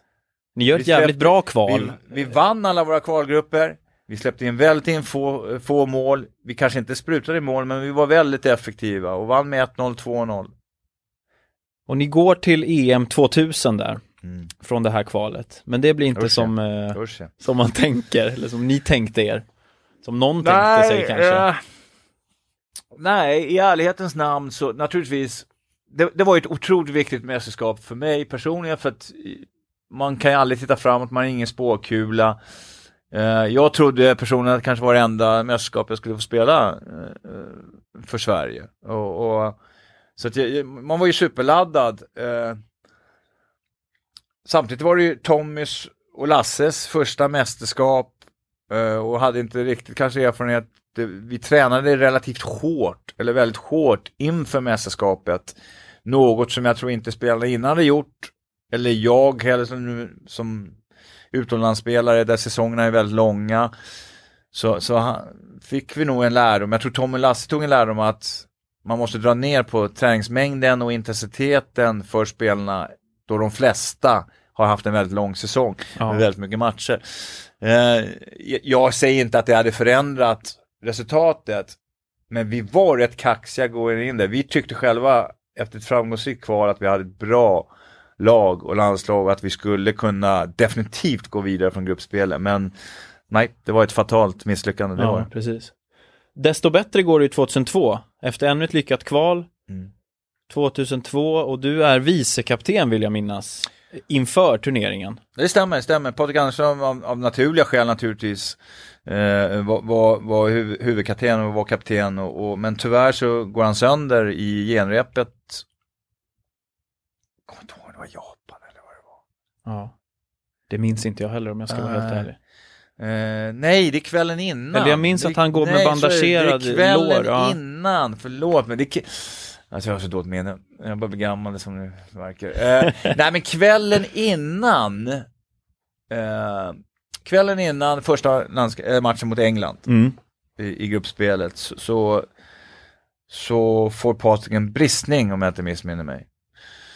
Eh, och eh, då jag visst kan bli naturligt att jag blir kapten då inför det och, och, och Patrik var ju borta hela turneringen och jag var kapten vilket jag naturligtvis är oerhört stolt idag Ja, fortfarande. det måste vara en stor eh, Ja, eh, sak jag i, tror i aldrig din man har diskuterat så mycket. Jag tror att det har kommit till det numera i svensk att det är väldigt stor sak. Jag menar utomlands så var det ju Skottarna är fortfarande idag så jag menar, det, är- det största som finns att vara kapten för ett, för ett lag. Det är, oavsett om det är Celtic eller om det är att, att få chansen att vara det eller för ett landslag. Eh, jag, men det är klart, jag var ju vicekapten så att det, lite uns av ansvar var man ju tvungen att ta, även med Patrik som var den stora ledaren. Eh, med det. Men, men det blir naturliga skäl, Andreas Jakobsson kliver in. Eh, och, och det blev ju en ganska bra lösning i och med att jag och Andreas var väldigt annorlunda som spelare och kanske annorlunda mentalt sett. Andreas mycket lugnare, jag väldigt mycket mer aggressiv. Eh, så det blev mer en roll att jag skulle vinna alla dueller. Eh, Andreas framförallt vara passnings eller uppspelsfoten eh, då han hade ett väldigt bra passningsspel. Eh, och sen naturligtvis eh, är ju så att man är väldigt invanda i sig, men vi, vi vet hur vi ska agera. Att det spelar ingen roll om en, en spelare blir skadad eller försvinner ut. Även om det naturligtvis är känsligt eller hur, hur stark positionen en spelare har i, sin, i laget. Eh, men, men det blev en jättefin lösning. Vi spelade ju dödens grupp. Så det var en, Ja. vi, vi, slog ju lite från underifrån. Där alla redan räknat ut oss. Ja. Jag, menar, det, det var ju, jag tyckte det var jättekul. Alla det där, alltså engelsk media och, och jag menar, argentinsk media. Nigeria som vi tyckte att, ja visst, det, det är ett lag som i medgång är väldigt bra. Men varför ska de räknas så mycket bättre än, än vad vi är? Jag menar, det har jag aldrig, det, det trodde jag aldrig och tänkte aldrig på att de skulle vara bättre. Vi är ett mycket bättre lag än Nigeria. De kanske har en del fantastiska skickliga individualister men absolut, England hade vi ju redan bevisat att vi, det är inget problem för oss. Nej, Så precis. det var ju Argentina för mig som var stora favoriten så Ja. hoppades jag att vi skulle snika med som tvåa om vi gjorde det riktigt bra. Men, men alla hade räknat ut oss så att det var rätt skönt ändå. Att gå in till det mästerskapet på sätt och vis. Eh, och vi, jag menar, vi gör, vi gör en okej andra halvlek mot England. Vi är inte alls bra i första halvlek. Får inte alls spelet att stämma. England tar ledningen eh, fr- från en hörna. Eh, men vi kommer tillbaks. Vi visar lite den svenska mentala styrkan. Alex Framförallt- Andersson framförallt kliver in fanns- och- Ja, som fanns då. Ja. Eh, där vi, vi maler på, vi jobbar vidare. Eh, det är inte så viktigt egentligen hur spelet ser ut, se till att ta med oss åtminstone en poäng. Eh, man vill inte förlora första matchen i ett, i ett mästerskap. Nej, då blir Det det tufft. sätter en väldigt onödig press eh, på dig. Så, att, så vi var rätt nöjda ändå att komma ifrån med en poäng i och med att spelet inte hade stämt. Vi tyckte inte själva att vi gjorde en bra insats alls. Eh, prestationen var inte riktigt där. Eh, men, men sen har vi ju Nigeria och, och det, det, det är ju de, de är ju annorlunda att spela mot. Ja. Eh, jag menar, det stora egentligen minne jag har från att alla arenor, alltså de var ju nybyggda, de var helt fantastiska. Du vet. Omklädningsrum man kom in, planerna var, alltså du som har spelat fotboll, du vet Linus, när man kommer till sådana här perfekta gräsmattor när bollen går så Ja, här, när man ja, ja, passar ja. bollen, Ja. vet, zigzag. När den flyter på. Exakt, liksom. det, Ja. alltså, så varenda plan, det var helt magiskt. Jag tänkte, tänkte så, du vet, jag hade blivit så pass gammal då, 2002, 31 år var jag, att jag, jag började tänka så här, alltså, kommer de använda de här arenorna efteråt och så vidare? Du vet, det gick, kom in sådana här tankar. ja. Men, men, eh, nej men Nigeria-matchen då är, är eh, jag kommer inte riktigt ihåg hur den utspelar sig. Eh, jag, jag vet inte om det är de eller Henke vi- gör mål tidigt på hörna har jag för mig. Absolut, absolut. Ja. Eh, de kommer tillbaka, jag tror vi släpper greppet. Jag tycker ändå att vi har initiativ och vi har greppet mot Nigeria. Men, men det visar sig också som jag hade tänkt mig att vi var starkare som lag än Nigeria. Även om de hade en del väldigt snabba, farliga spelare. Vi vinner matchen. Eh, jag kommer faktiskt inte riktigt ihåg den matchen så mycket. Mm. Jag vet inte om det beror på att det var väl den matchen jag tyckte att vi borde vinna. Eh, även om jag, så här i efterhand kan ha fel. Eh, menar, vi har lite medgång i matchen, kanske inte stämmer helt, men vi vinner matchen och vi sitter i en bra position till Argentina då, som inte har fått igång sitt spel. Eh, som är tvungna att vinna, besegra oss för att gå vidare. Eh, så att, Hur är stämningen inför den matchen när man kliver in där? Eh, framförallt så, så vi kände utan att vi hade presterat så bra fotboll eller fungerat så väl att vi hade fått med oss poängen. Eh, vi tänkte att det kan bara bli, ja, prestationerna kan bara bli bättre. Eh, vi visste att naturligtvis att ja, det, det här blir en otroligt tuff upp mot ett Argentina med alla fixstjärnor och med den kvalitet de har och där de är tvungna att besegra oss. Man hade hoppats att Argentina hade vunnit sina bägge matcher, du vet, och då Ja, hade vi suttit precis. i en riktig drömsituation istället. Men, men eh, naturligtvis, eh, matchplan, vi visste om att eh, Argentina skulle sätta press på oss, att vi skulle få befinna oss en del på vår egen planhalva. Eh, vi spelade med fyra ba- mittbackar i hela backlinjen. Om man nu för att Olof Ja. Mellberg på den tiden och Ted Lucic bägge kunde både spela, de var tillräckligt duktiga för att spela både ytterback och mittback. Mm. Eh, Så jag och Andreas Jakobsson och, och sen spelade vi då med Olof eh, till höger och Teddy till vänster. Eh, För själva idén var att hela tiden se till att de absolut inte kunde komma in centralt, Argentina. Och låta dem mata in inlägg om de ville. Ja, där var ni starka med dem. Exakt, och där var det meningen att det, det, där gällde det, det var en stor uppgift för oss, se absolut inte in att de får göra mål på inlägg. Och Men ändå även- hade de Batistuta där inne, va? Batistuta Ja. och han var väl inte riktigt som förr. Nej. Eh, men, men det är klart att han var ju ett hot i luften och så vidare. Så att, eh, det var ju väldigt mycket fokus, se till att vi låg rätt hela tiden. Se till att nicka och det var väl lite så, jag måste säga, den första halvleken, det är det bästa lagarna som jag möter i mitt liv. Ja. För vi kommer inte ur egen planhalva. Det, vi kommer inte ur egen planhalva. Så att själva taktiken blev ju väldigt bra i och med att det blev ju väldigt mycket inlägg. Vi, vi låg Ja. ju så kompakt hela tiden och, och det, självklart så man dras tillbaks när man känner att eh, motståndaren hotar en så mycket att man blir ju extra extra kompakt och så vidare. Men samtidigt var ju matchplanen, och det får man inte glömma bort, var att, att tvinga Argentina till att slå inlägg. Att de inte fick kombinera in sig emellan oss och så vidare. Och sen i andra halvlek då gör ju Anders Svensson det här frisparksmålet. ja. Och det, ett- Det, det måste ju varit eh, som en chock nästan. Eller Ja, en, eh, ja nästan. Det hade himmel, börjat liksom. jämna ut sig lite grann. Vi hade börjat äta oss in. Naturligtvis dominerar Argentina fortfarande matchen. Men det var inte alls det här samma övertaget. Jag kommer så väl ihåg en tio minuter innan den här frisparken. att Vi hade börjat jämna ut spelet lite grann och börjat få lite mer att säga till om. Och, och, och få lite mera bollinnehav. Eh, Men det är klart att det, det är en frispark man inte räknar ska gå in i mål och pff, då sitter vi i pole position. Ja. Och Blir det om vi har eh, drömläge att göra två mål på en, ko- 2-0 på en kontring. Jag kommer så väl ihåg, för man vi- som mittback så visste man ju, åh fan kan missa, man blir riktigt förbannad. Jag kommer inte ihåg vem som missar. Man kommer ihåg, jag blir så förbannad att vi inte gör 2-0. Det var ett dröm, drömläge på en kontring då eftersom Argentina verkligen nu måste gå Måste framåt trycka till framåt, varje, ja. varje pris. Och,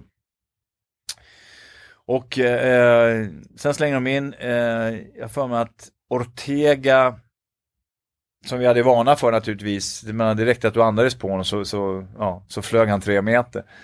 Och naturligtvis, vad som händer sen, jag tror att det är tio minuter kvar, är ju att, att vi drar på oss en straff. Ja. Eh, och Argentina då får chansen till att, att kvittera. Och, alltså, de tio minuterna, det är de längsta jag någonsin varit med om. ja, de måste varit eh, Ja, det- det var så- jobbiga. Det var fruktansvärt. Det var fruktansvärt. Och sen när man ser det i efterhand, jag registrerar inte då, är ju att jag menar, Magnus Hedman räddar ju straffen och det blir retur. Men jag tror det är Crespo som sopar in. Han har Ja. ju startat, han är ju redan, redan när, jag tror det är Ortega som står men redan när Ortega så är han tre meter in i straffområdet. Ja. Skulle inte hänt idag med Nej, exakt, VAR exakt. och allt vad det Exakt, heter. så, så, att, så, så tack och lov så ja, Ja. lyckas vi reda ut stormen. Ja.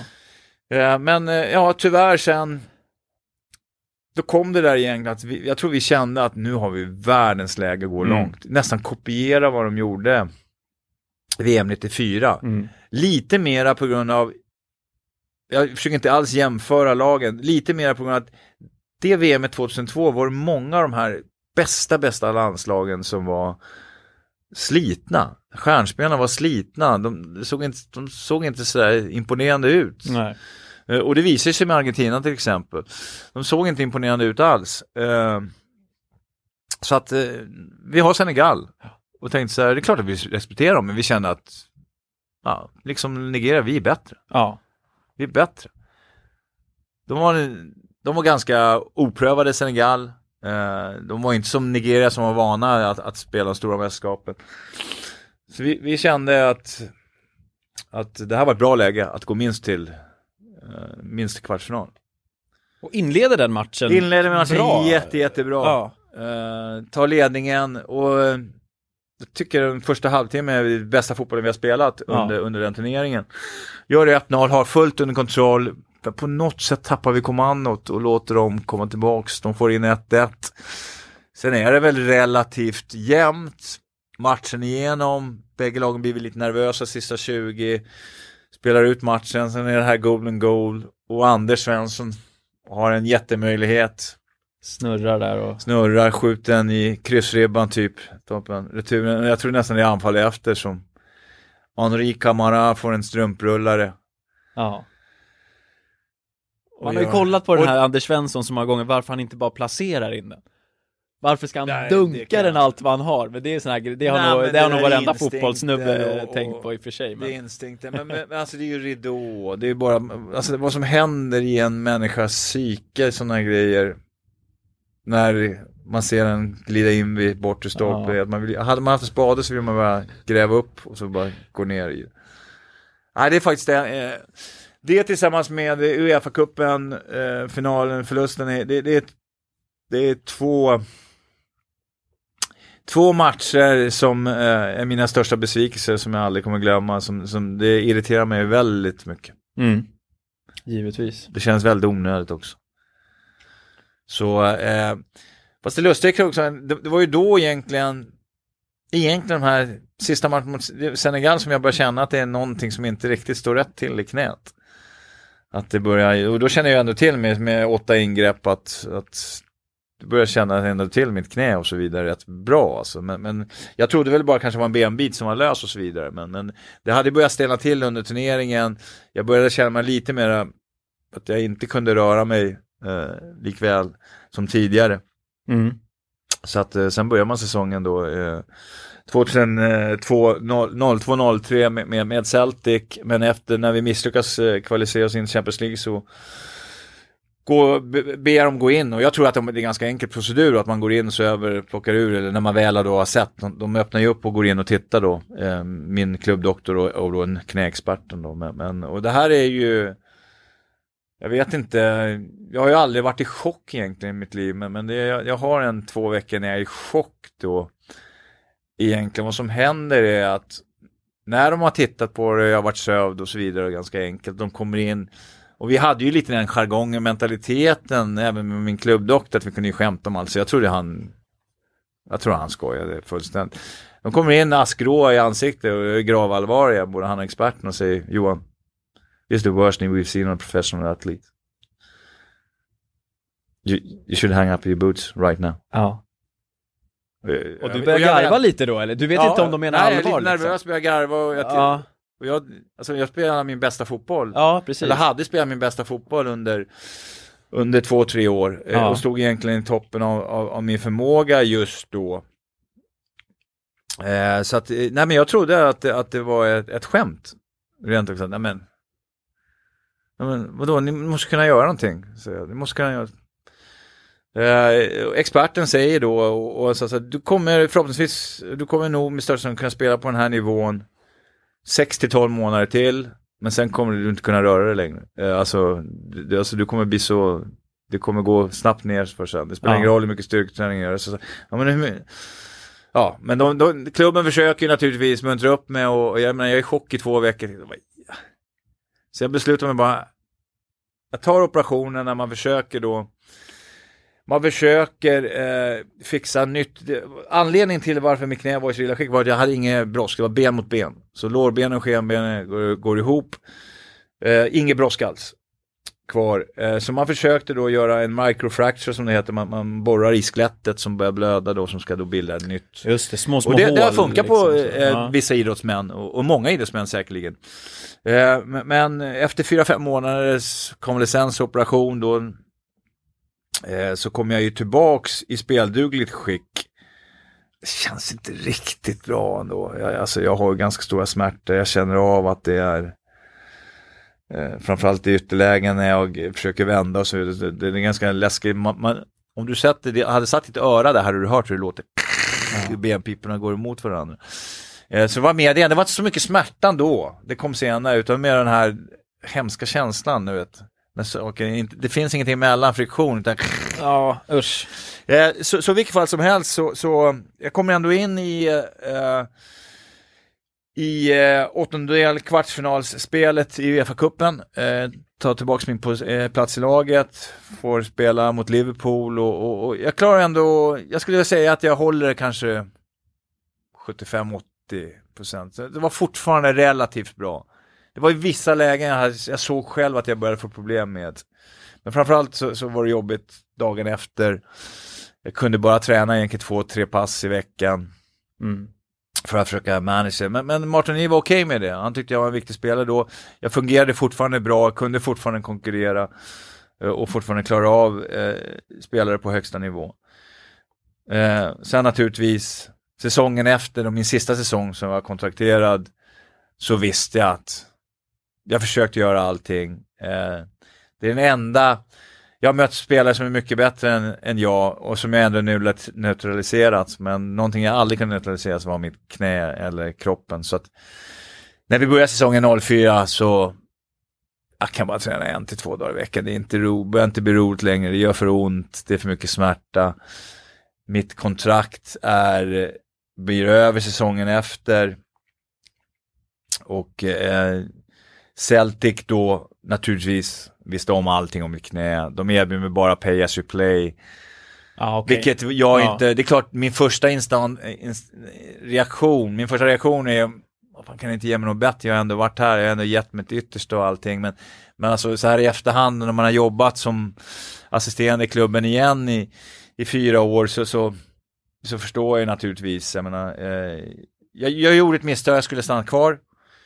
Eh, och med, med naturliga skäl förstått att jag inte skulle spela så mycket, men, men ändå kanske fått min första säkert fått hjälp att börja coaching och sådana grejer, men, men eh, jag kunde inte klippa navelsträngen i mitt huvud mentalt, även om jag nu visste om där bak att fan, usch, det här går ut för jag är inte bra.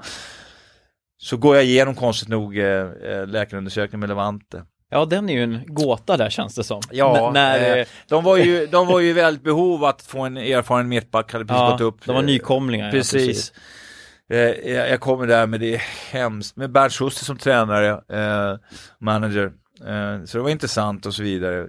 Jag trivs jättebra där, bodde i Valencia, fin stad. Jocke Björklund var där redan, eh, naturligtvis. Eh, spelade inte för Valencia då, men hade sin bas och sin Mm. eh, familj där.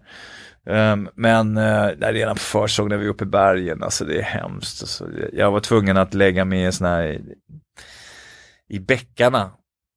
Bara för att inte visa riktigt, så la jag mig i bäckarna för att kyla ner, för där var det iskallt ber eh, bergsvatten Ja. som rann. Alltså, det, var, det var hemskt alltså. Men sen, eh, sen kom jag ändå igång när vi kom ner och började spela fotboll på rätt mjuka planer så var det okej.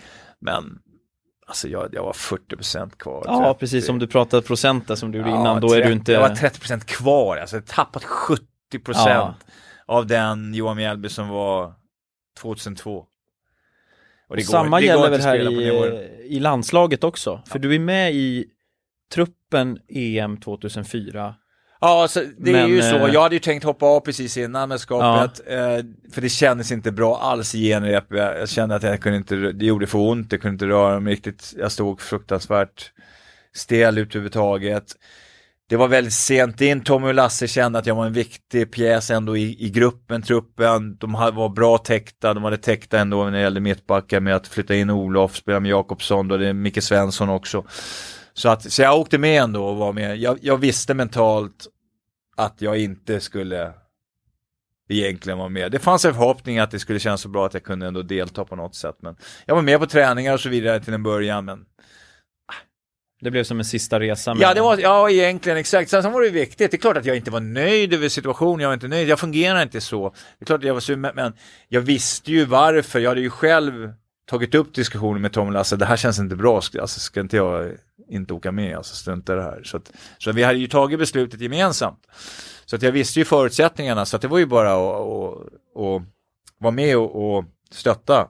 Sen så var det intressant och kul. Jag menar, det här var ju ändå spelare som, som som jag hade umgås med under mästerskap och, och det här var ett bra landslag så att jag menar, herregud, jag ville ju bara att det skulle gå bra. Jag tyckte det var jag tyckte det var väldigt fascinerande och intressant och, och det var ett bra mästerskap där, där Sverige faktiskt kunde gått riktigt, riktigt långt med oturen. Ja, absolut. Där ser man ju, alltså man jämför med, med VM 94 och hur det har satt spår Mm. i alla liksom fotbollsintresserade, både 2002 och 2004 är ju egentligen liksom ja, väldigt små marginaler till att det ska Precis. vara Men själva liknande känslan somrar. om det Liksom. går så här, för att det var ju helt annorlunda, 92-känslan kontra 04 är ju helt annorlunda. Först när jag betydligt äldre, jag vet om vad jag har gjort och vad jag är.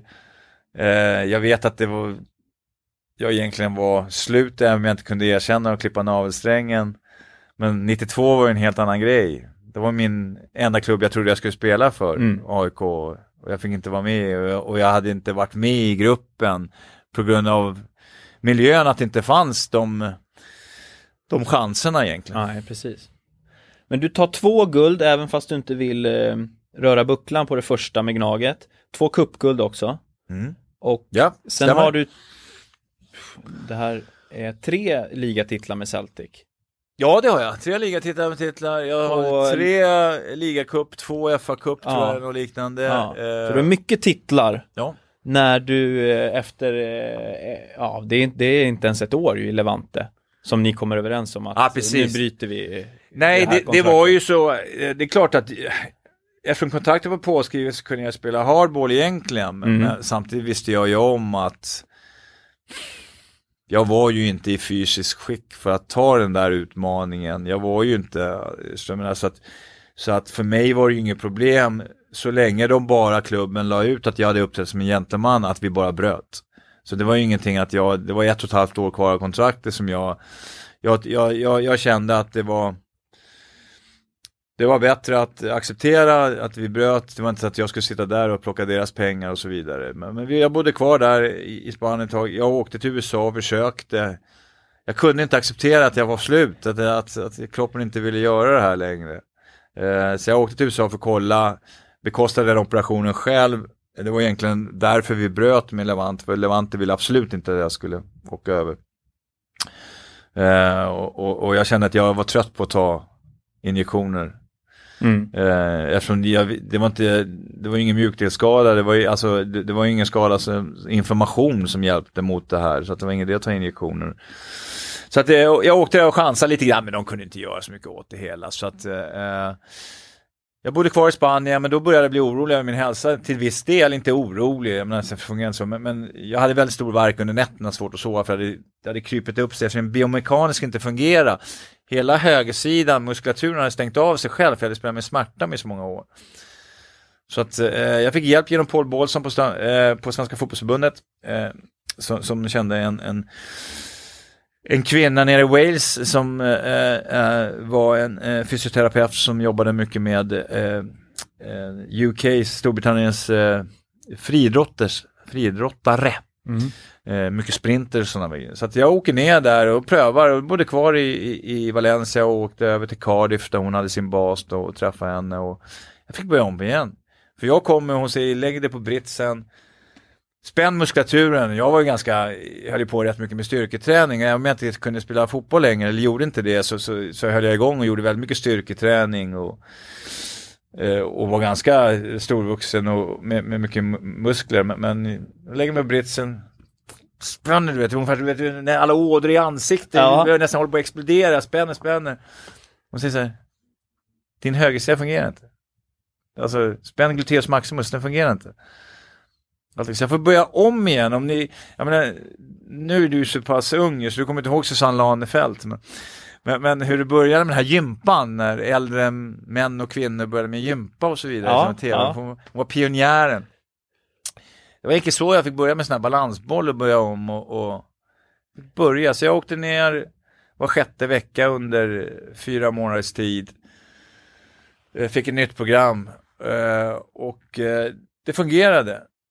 Det var frustrerande jobbigt för en som ser sig som en alfamail typ och att, att börja göra de här övningarna och allting. Men, men det fungerade för jag, eh, jag började sova bättre, jag fick bort min värk under nätterna.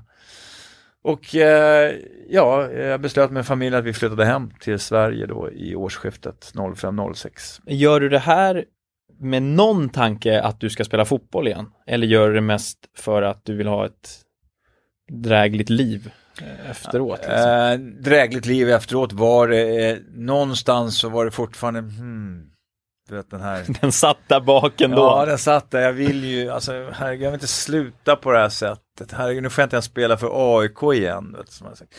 Eh, så, så att egentligen, sen blev det ju AIK, men, men nu, folk har väl inte riktigt hört hela sanningen. Det var ju så att AIK hade ju eh, varit i Superettan Mm, eh, under säsongen eh, 05 precis. och eh, 06 då har man, eller 05 när man vinner serien, går Mm. upp.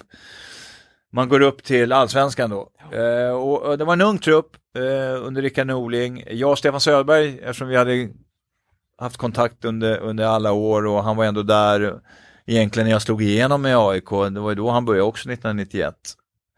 Eh, så, så, hade, så det var ju en liten grej egentligen en mer en kul grej till att börja med att jag skulle vara där, att jag skulle eh, försöka träna om jag kunde, men framförallt ta nästan all media, skapa lite uppmärksamhet, Ja. men egentligen på sätt och vis ta mycket medial uppmärksamhet från Skydda dem lite. De, rätt många av de yngre. Ja. precis, och det var en överenskommelse tror jag mellan Stefan och Rickard och så vidare. Sen var det bara en bonus som jag kunde spela. Eh, och jag tränade ju egentligen inte utan jag satt ju bara på cykeln. Men jag var ju på Karlberg hela tiden och så, såklart. Och, och man, man kände ju suget, det är ju så man fungerar. Det är ju en miljö som, det kommer ju aldrig bort nästan från. Det är ändå där man trivs bäst, det är där jag, jag har växt upp. Mm. Men eh, det visade sig egentligen genrepet då eh, inför vår premiär att, att ah, jag kommer inte ihåg hur jag möter, men Rickard slänger på mig sista kvarten och, och ja, det blir ett jäkla liv såklart. Jag menar, eh, och jag på ren inspiration gör det rätt bra och blir tung och jag, håller på att göra mål på hörner och allting egentligen. Och, och ja, jag tror att Rickard egentligen mer var, kändes lite pressad att, att starta mig i den matchen, första matchen mot Gävle på sätt och vis. Han var, hade ju ingen erfarenhet, alltså större erfarenhet då. Uh, plus att jag var ju ett stort namn och så vidare. Men, men, men så att det var ju ingen som var gladare än mig för det var ju helt fantastiskt, alltså den, den, det mottagande jag fick i den premiären. Ja. Eh, den matchen blev ju ändå en savior för mig för att när jag glinkar av efter 65 minuter och har så jäkla ont. Plus att jag visste om, alltså, herregud jag spelar ju på 5% av Ja, min precis. nivå. Alltså. Jo, alltså, så, så, jag ringer ju dagen efter till Rickard och säger så nej det blir inget mer, det här, det här var det sista. Eh, nu förlorar vi inte matchen som tur är i och för sig. Men, men nej, jag kände bara att för min egen del och min egen självkänsla då, alltså om du har tappat 95 procent, kom igen, det, det funkar inte. Det funkar inte så. Jag vill inte skämma ut mig själv längre på sätt och vis. Även om jag absolut kunde nästan konkurrera, eh, så kände plus att det gjorde för ont. Ja. Till och med jag var tvungen att ge upp mot smärtan. Så var det. Eh, men men det, äntligen ramlade polletten ner, nu måste du klippa navelsträngen. Och, och jag önskar egentligen efterhand att jag hade kunnat klippa navelsträngen lite, lite tidigare. Inte för att jag var rädd för att misslyckas eller att jag då genom kanske såg som, som en sämre spelare än vad jag var. Mera för att jag hade nog skyddat min, min fysiska hälsa till viss del ändå. Mm. Eh, För jag, att jag väl fick problemen, det gör inget. Det här är ingen att hålla på och gråtvalsa över. Jag ändrar ing, alltså jag, jag ångrar ingenting. Hade inte jag varit den jag var, spelat på det sättet, tränat på det sättet, så hade jag inte haft de framgångar jag hade. Och så här i efterhand så tycker jag ändå att jag hade en hyfsad karriär. Kunde ha varit bättre, ja, men, men om jag hade fått vara mera frisk. Men, men samtidigt så är det ingen, det är ingen dålig karriär jag haft. Nej, Det är en fantastisk karriär. Men den avslutas där i Gnaget. Ja. Då är vi 2006. Mm. Eh, har du då tankar på ditt nästa steg? Att bli tränare eller manager? Eller har, har du... Absolut, jag skulle absolut inte bli tränare. Nej. Absolut Hur är den inte. processen till att du kliver tillbaka till Celtic liksom? Det är ju ett... Ja, det, ja, precis. Egentligen är det ju så att eh, det är klart att när det väl hände och jag hade kämpat så mycket mot min, min, min egen kropp och, och, och, och jag var ju innerligt trött på fotboll. Uh, och jag var rätt glad att komma ifrån det på sätt och vis. Även om du naturligtvis jag jag hade ju en son, eller har en son som höll på med fotboll eh, då. Eh, jag menar, man var ju alltid intresserad av fotboll och så vidare. Var intresserad av att titta på fotboll. Jag var inte intresserad av att coacha än, än att hjälpa till lite grann. Och det var att man hjälpte till då och då. Gjorde lite tv-program, tittade på, tittade på lite fotboll naturligtvis och så vidare. Men jag hade väl inget sug direkt att, att vara i just, just i, i, det fokuset. Och, och för, för att vara spelare och framförallt heltidsspelare är det bästa som finns. Mm. Det är absolut det bästa. som finns. För du har väldigt mycket tid över till nära och kära eller till vad du nu vill göra. Bara du är fokuserad och gör ditt jobb. Eh, du blir tillsagd till att göra mycket, du behöver inte tänka så mycket egentligen. På sätt och vis är det andra som bestämmer lite över dig. Eh, det, det är ett ganska, ja, alltså det är ett enkelt liv och ett väldigt bra liv. Och speciellt där du är väldigt bra, får en väldigt bra ersättning också. Mm. Men, men eh, jag hade aldrig tänkt att det kanske vara manager är det näst bästa yrket. Och det vet inte jag om jag tycker heller, därför har jag inte beslutat, har jag ju aldrig riktigt, riktigt beslutat för att satsa på det. Men, men det visade sig att jag och Neil Lennon hade väldigt mycket kontakt. Vi pratade fotboll när vi träffades, naturligtvis spelade alla år ihop under, under fem år i Celtic. Eh, han var då assisterande, eller egentligen U... Eh, att, eh, han var U21-tränare Celtic när han ringer mig då mars 2010. Och då hade jag börjat få lite suget ändå att, att Ja, då har det gått några år emellan. Ja, precis. Alltså, det var ju ganska många år framåt och jag menar, då hade jag fått lite, börjat få lite sug ändå att, att någon slags roll, kanske inte tränare var inte riktigt det som var, var mitt största intresse, utan vara med i no, någon slags roll i en organisation där man får, alltså jag är ju mera intresserad av att sätta ihop ett lag. Alltså ta in rätt spelare och så vidare, än själva träningen. Alltså att, att bestämma. Den dagliga där verksamheten, dagliga, Exakt, ja. göra det här, övningarna där, bla, bla. Mm. Ja, däremot är jag intresserad av att bygga upp, det här ska vi göra. Det här måste vi träna under försvars, men, men det är inte jag som vill, hela tiden vill säga att de här övningarna ska ni göra hela tiden, utan i sådana fall vill jag ha tränare som gör övningarna och är tillräckligt skickliga för att kunna göra övningar och jag ska inte behöva sätta ihop varenda lag på varenda träning. Ja. Lite det. Men, men i vilket fall som helst, han ringer mig eftersom vi har kontakten och han, jag kom hem, jag vet inte vad jag hade gjort, jag hade jobbat med någonting. Eh, eh jag bor då i, i Sollentuna.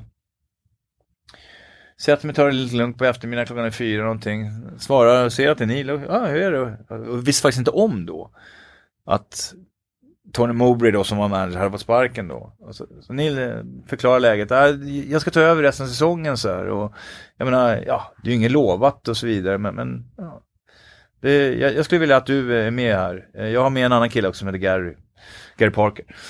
Eh, så jag sa, jag tänkte, du får en minut på dig att bestämma det. För att eh, du, du måste dra i, imorgon eller om det var imorgon. Så, så kolla med, med, med barn och fru. Men jag, eh, jag, jag tänkte mer så här då att mm, ja, det blir ju bara tre månader. Det kan vara intressant. Eller, då får man ändå En inblick i det Ja, liksom. men vi Ja. får starta i den bästa världar för där är, alltså, det är få ställen oavsett nivån där är kraven är lika höga som i Celtic. Och det var ändå en miljö där jag hade varit i och jag kände mycket folk runt om i klubben. Så, ja, det är perfekt, då, då kan jag säkert veta om jag verkligen vill satsa på det eller inte. Så eh, ja, jag säger bara, ja, ja, klart, jag packar väskan så, så, så bokar vi resa imorgon. Eh, Det börjar där och, och vi har ju bara åtta ligamatcher kvar, sen är vi kvar i skotska FA-cupen den säsongen eh, med, med Celtic. Rangers hade mer eller mindre redan vunnit av naturliga skäl eftersom Tony Mowbray då hade fått gå då i, Ja. med, med, i, i mars av säsongen. Eh, så får vi, lyckas vi ändå vända, vi vet ju om att vi, taktiskt kan vi ju inte ändra så mycket. Man kan inte bygga om ett lag som är så sent in i säsongen hur de ska på, agera. på åtta matcher Utan vad det handlar liksom. om var ju att få upp självförtroendet och glädjen till viss del. Och att peta kanske, eller peta, men ta bort några spelare som två, tre som vi kanske inte passade hur vi ville att de skulle agera och få in dem som nog kanske har inte fått mindre speltid. Lite få, få den grejen, men framförallt få upp det här självförtroendet och glädjen. För att, ehm, det är ju viktigt när man kommer i sådana situationer. Vi lyckas vinna alla seriematcherna, de åtta. Däremot förlorar vi i semifinalen i FA-cupen, vilket vi tror är avgörande för att vi inte ska få fortsätta. Ja, Så säsongen är över. Eh,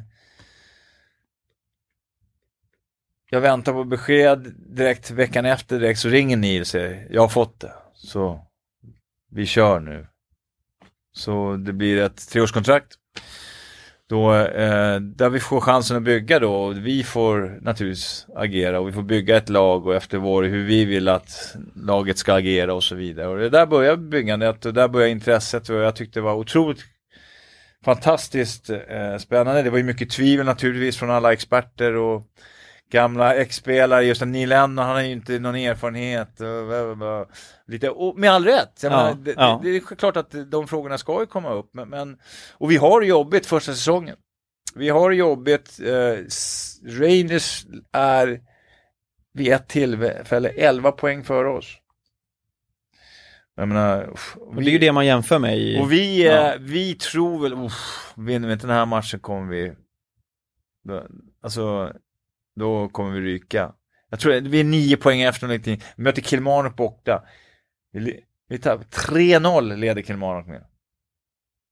Men i halvtid så tror jag Neil Lennon gör ett av sina bästa teamtalk någonsin. Vi vänder på det, 3-3, har chansen att vinna med 4-3 på slutet. Men den poängen var så viktig för Rangers förlorar oväntat. Eh, som spelar dagen efter, om vi spelar på lördag. På söndag. Så nu är det åtta poäng. Sen efter det går vi rent. Och vi vinner ligan relativt enkelt för Rangers kommer en svacka. Vi vinner Ja. två derben mot Rangers där som nu bara det är sex poäng. Sex poäng till oss och sex.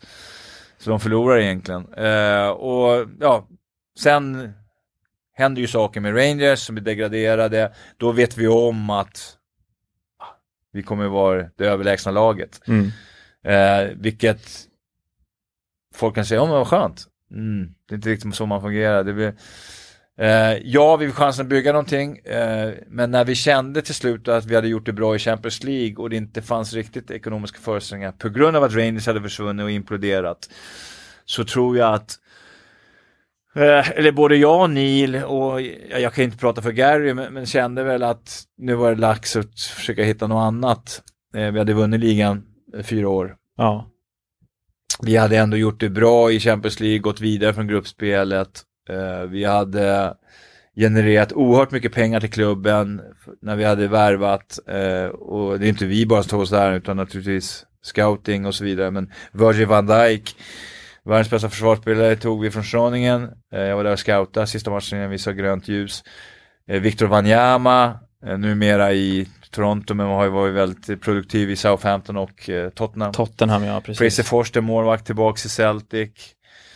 Eh, Bland annat, är väldigt Mm. mycket pengar som klubben har tjänat ändå på att, eh, och det är klart att det ska ju credden gå till klubben, men, men, eh, vi har ju en del i det hela. Så vi har genererat väldigt mycket pengar, jag tycker vi kan vara väldigt stolta, vi vann allt. Ja, det blev enklare än förväntat de sista åren på grund av att konkurrensen minskade med att Rangers imploderade. Eh, Men vi gjorde ändå hyfsat i Europa, så det, var- det var dags att gå. Mm. Eh, Det var dags att gå och sen tror jag att vi alla trodde att det skulle bli betydligt enklare för Neil att eh, få en klubb bland annat i Premier League. Det var mycket rykten, han hade säkert, det får du en gång fråga honom om i framtiden, det var, han hade säkert erbjudanden men, men eh, det, det var, hände inget riktigt. Det hände inget riktigt. Jag, eh, jag flyttade hem med familjen eh, till Sverige, var hemma ett tag innan, innan det blev klart med Bolton i Championship och, och där kommer vi också ett liknande läge där man ligger tvärsist efter 11 omgångar av Championship då. Mm. Eh, och kommer ett läge där mm, vi kan inte värva in spelare, mm, alltså nivån var ju rätt dålig jämfört med Celtic. Ja. Alltså fotbollsteknisk och skickligheten. Eh, men, men just att de, och, och Championship är en oerhört tuff serie alltså. Fruktansvärt mycket matcher, du kan inte lägga så mycket tid på träning mittemellan. Nej, det måste mest vara bara att Ja, hålla, igång alla dem, igång. eh, Liksom. försöka ja. få dem att, att förstå att vi måste ändra taktiskt. Man kan inte göra som man lite i Sverige, att man alltid, man har tillräckligt bra spelare, man har alldeles för många matcher, man måste anpassa sig lite till motståndaren, man kan inte bara spela sitt eget, oavsett om du väljer 4-3-3, 4-4-2, 3-5-2 eller och så vi ska agera så här. Man kan inte alltid göra det, för man har inte de bästa spelarna. Om man då inte är kanske är Liverpool eller Barcelona att alltid spela på samma sätt, utan du måste anpassa rätt mycket. Så det viktiga är ändå att bara få in lite taktiska direktiv. Ja, var inte orolig, nu spelar vi 3-5-2, ibland spelar vi 4-3-3. Att, att få spelarna att känna sig tillfreds med det och så vidare. Lyckas ni med det där känner du eller? Ja, vi vänder på det hela. Eh, Ja. Vi har en väldigt bra till och med så att vi är uppe till eh, en, nästan har en chans att börja lukta på playoff. Men vi faller tillbaka och är rätt, vi klarar kontraktet relativt tidigt men vi har en dålig period på slutet och vi ser hålen i det där laget.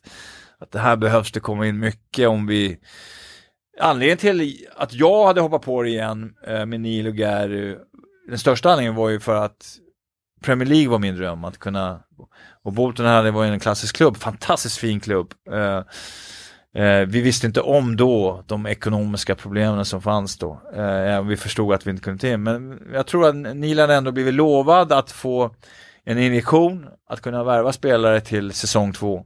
Eh, där vi verkligen skulle satsa mot playoff. Men efter en försäsong och, och där vi känner, pff, vi, vi vet om nu, det sipprar ut att, eh, att eh, eh, Bolton är bankrupt. De är konkursmässiga, men kommer inte få in någonting, kommer inte få ta in spelare, bara lånespelare och så vidare. Så känner jag att det var inte riktigt mina barn skulle avsluta sin skolgång då också. Jag kände att jag hade, och de eh, var inte flyttningsbara utan de var i Sverige. Jag kände att nej, jag ville hellre vara, jag ville vara närmare dem. Mm. Eh, Jag var inte redo till, eller redo att, i och med att jag kände att det här bollen, vi kommer inte klara oss kvar. Alltså, alltså vi, vi, så små i skillnader, kan vi inte vi få in de här fyra, fem etablerade eller bättre spelarna som, som vi var lite lovade till, det här kommer bli tufft alltså. Eh, Så sex matcher in så beslutade jag mig att flytta hem till Sverige. Eh, och jag menar, ja, Men Neil är kvar. eh. Neil är kvar med Ja. Gary, absolut. Ja. Eh, kör på. Eh, eh, tyvärr så naturligtvis, eh, alltså jag respekterar honom oerhört, han är otroligt duktig Neil. Men inte hans naturligtvis, alltså ekonomi är väldigt viktigt och framförallt på den nivån och eh, han kunde inte rädda kvar och jag tror att det var några matcher kvar den säsongen så fick han gå. Eh, så beslutade han sig vilket, då hade det ändå börjat bli nya ägare och nya konsortier och så vidare. Nå, hur skulle man rädda Bolton och så vidare. Och du ser ju idag att Bolton är väl snart, i div- startar väl nästa säsong i division League 2. Ja, precis. Fjärde Så- nivån. ja. Så det, utan ekonomi är det, Ja. är det tufft. Så, att, så det var tufft, men det var, inte, det var oerhört intressant. Det var en fantastiskt fin klubb, Bolton. Underbara människor, en härlig liten träningsanläggning. Äh, jag, jag tyckte det var, det, det, det, var, det var rätt mysigt. Det, var, det hade varit otroligt kul att få fortsätta där och ändå med chanser. Ja, med lite att, bättre förutsättningar. att, liksom. att förkovra sig och så vidare. Eh, så, så var det så eh, egentligen livet är, men eh, jag, jag var väl inte sugen direkt att börja jobba med fotboll i Sverige, det var jag inte. Men, men eh, Västerås SK hör av sig, jag tänker, ja, det är ju en gammal klassisk klubb och det kan ändå vara kul. Eh, jag måste säga att jag, jag tyckte det var roligt. Mm. Eh, Jag tyckte det var roligt. Det var roligt med utvecklingen. Eh, Jag gillade att arbeta med spelarna där. Det är ju med tanke på att de har ett publikintresse. Det är en, det är en fin klubb. Det finns stort intresse. Det finns kvalitet. Eh, Det enda som fick mig egentligen att, att lämna Västerås var ju att jag ville ändå, det kittlade att jobba på heltid. Mm. Och den chansen gav ju Gävle. Eh, men jag gör ett stort misstag som lämnar Västerås SK för Gävle. Samtidigt som jag var lite trött på Västerås SK för det här kan jag säga utan att skämmas. Och jag gillar klubben, jag gillar supporterna. Att det är ju alltid en klubb där folk ska in och bestämma. Och jag, och jag i Sverige låter inte folk bestämma över mina, hur jag agerar och hur jag ska jobba i mina områden. Jag är inte alls svår de som känner mig att arbeta med, men jag är väldigt strikt på att tar man in mig med min CV och min erfarenhet Mm. och vad jag kan så kan inte folk som inte alls är i närheten av det komma in och ändå säga nej men det här ska vi göra istället. Nej, Så precis. Det var väl det som började hända lite i Västerås plus att i och med att man hade fått den här fantastiska bonusvinsten med Linden Nilsson, massa pengar Ja. Eh, så det, hade man stora planer, det var många som ville helt plötsligt vara med och bestämma och, och det bidrog, bidrog för mig kände jag att jag, att jag tog beslut att gå till Gävle där jag inte alls hade läst på eh, vad klubben egentligen stod för, vad klubben var ekonomiskt och jag hamnade i en Bolton-situation. Mm. Eh, och, och, och tyvärr, och jag har Alltså jag var ju glad egentligen när de till slut sa "Nej, det här, vi vill, vi vill att du ska lämna och jag ville ju lämna också. Så att det, det blev ju bästa bägge världar. Jag, jag, eh, det var en, ett omöjligt uppdrag. Det har visat sig sen att det var ett omöjligt uppdrag. Ja. Jag har inget att skämmas över. Jag, eh, vi, jag fick av, av de 6-7 bästa spelarna som försvann var jag ändå lovad att få ta in 4-5, inte av samma kvalitet, men jag fick inte ta in ens av närheten av samma kvalitet. Så att, vad var chansen? Nej, jag sa precis. innan säsongen, då, jag är ju ganska rak och ärlig och, och vad de inte, jag tror att de inte riktigt accepterade och tyckte om i Gävle var att jag sa till styrelsen innan säsongen började och det var ingen kritik. Och de vände till att, ja men du tror inte på laget, det kommer sippra ut, det kommer de känna. Så fungerar det inte sa jag, men det här laget kommer inte klara sig kvar i Superettan. Ja. Alltså, Det, det behövs en helt otrolig utveckling och det, jag tror inte ens Pep Guardiola kan göra det, sa jag. Ja, så att det var inte för att rädda mitt öde, jag var ärlig, men, men ibland kanske man inte ska vara ärlig, men det struntar jag i. Jag är för gammal, jag har varit med om för mycket. Jag eh, hade ändå hoppats kanske att vi skulle göra bättre än vad vi gjorde, men, men eh, vi låg ju dock inte på nedflyttningsplats den dagen när de beslutade att de vill att jag skulle lämna. Mm. Så att, eh, men tyvärr så åker de ur. Eh, Jag har egentligen inte, ja, jag har absolut inga agg mot Gävle på, på något sätt och vis. Jag var ganska glad, jag hade trött, börjat tröttna på svensk fotboll. Jag hade både tröttnat att, att man mentalt kanske inte riktigt var på den nivån jag var eller, eller hade riktigt samma åsikter och så vidare. Eh, så att, eh, precis, så den det. omställningen liksom från, för du går ju ändå från eh, spelare till tränare på i princip högsta nivå Mm. eh, i Celtic Mm. och eh, i Bolton är ju fortfarande liksom hög proffsnivå, Absolut, Championship absolut. liksom så här. Absolut. Ner till svenska division 1 i Västerås och Mm. sen eh, superettan med, med Gävle liksom.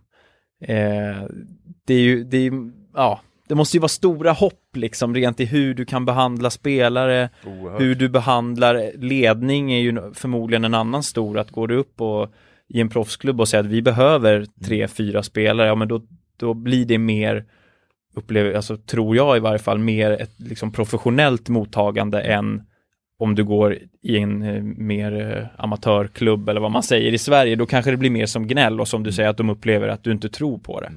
Nej men det, Eh. absolut, det är spot on. Eh, Du, du har helt rätt där. Det har varit jobbigt för mig, jag menar, det är inte så att jag sitter att jag är utan fel.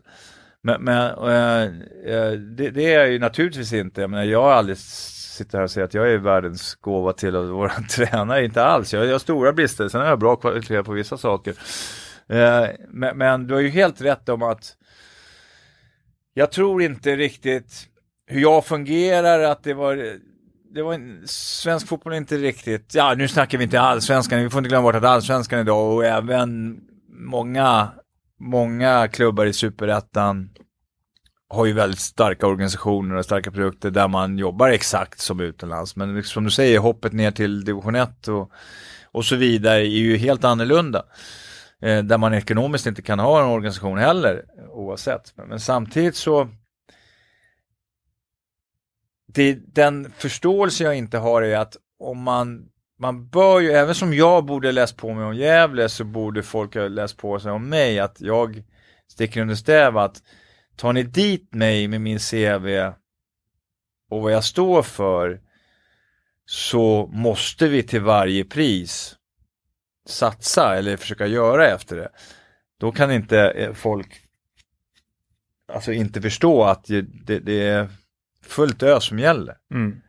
Men För mig, alltså göra det halvdant, nej, men det finns mycket med andra saker i livet som är Ja, precis. roligare än att vara i en miljö där man inte själv tycker det är kul heller. Ja. Så det är väl lite det som, men det har ju tagit tid för mig att landa. Förstod, men nu tyckte jag ändå att det var otroligt kul att jobba med, med spelarna i Västerås, för jag tyckte ändå de hade en väldigt bra inställning till det hela. Ja, det blev ett lite ett uppvaknande i hur öppen jag kunde vara, att det här är inte bra nog.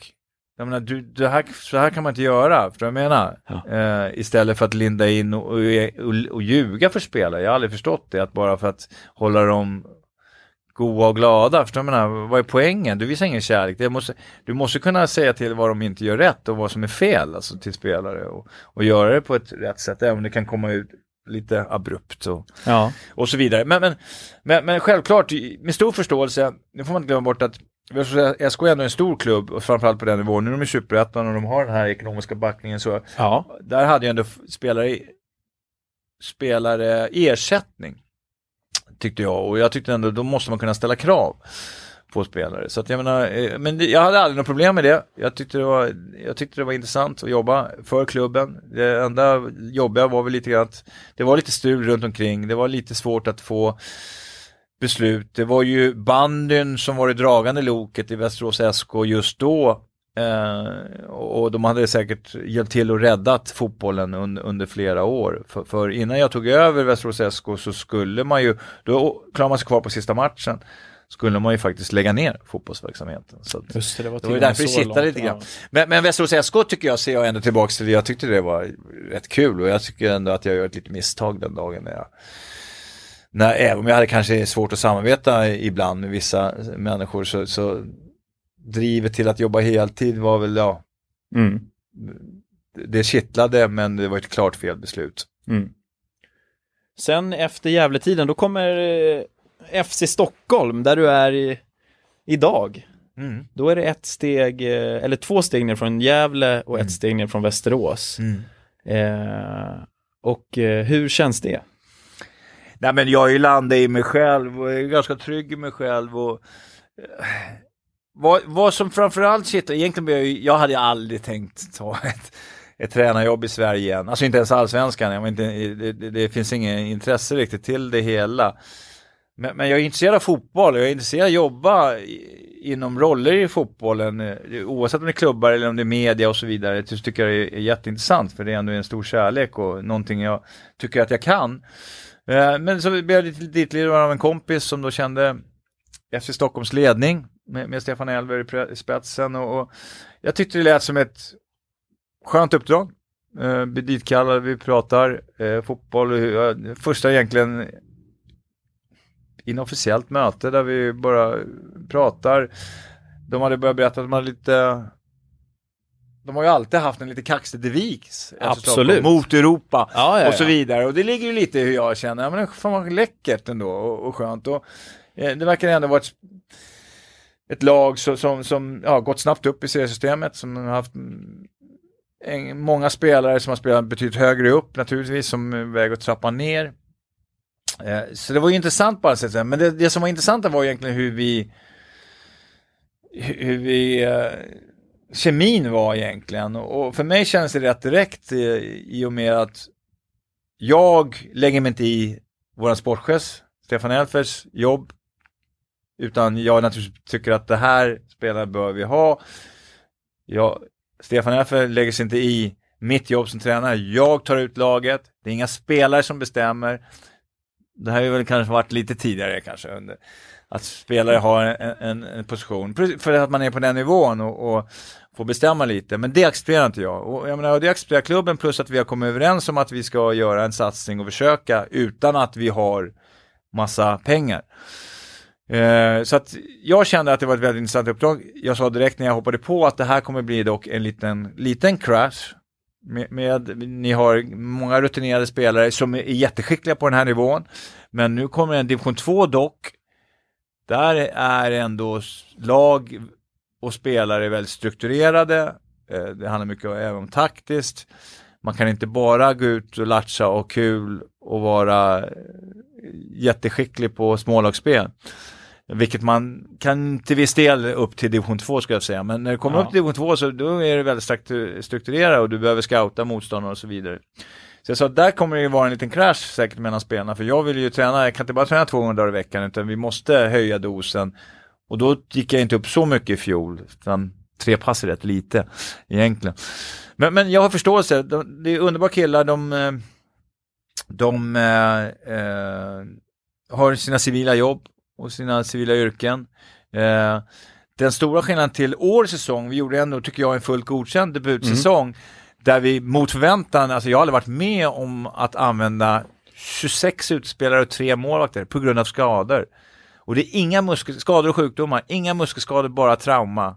Ja. Skador, det är helt, jag har aldrig varit med om maken. Nej, det låter faktiskt Eh, eh, otroligt. Så, så att eh, Eh, spelarna gjorde det faktiskt fantastiskt vårsäsongen, där vi var låg trea och sen tror jag vi inte riktigt var redo mentalt att, ja, det här är bara mina upplevelser, det- eh, jag kan inte svara för spelarna, men att jag känner att vi började spänna bågen, att vi skulle kanske försöka vara med på en kvalposition i alla fall, komma tvåa och så vidare.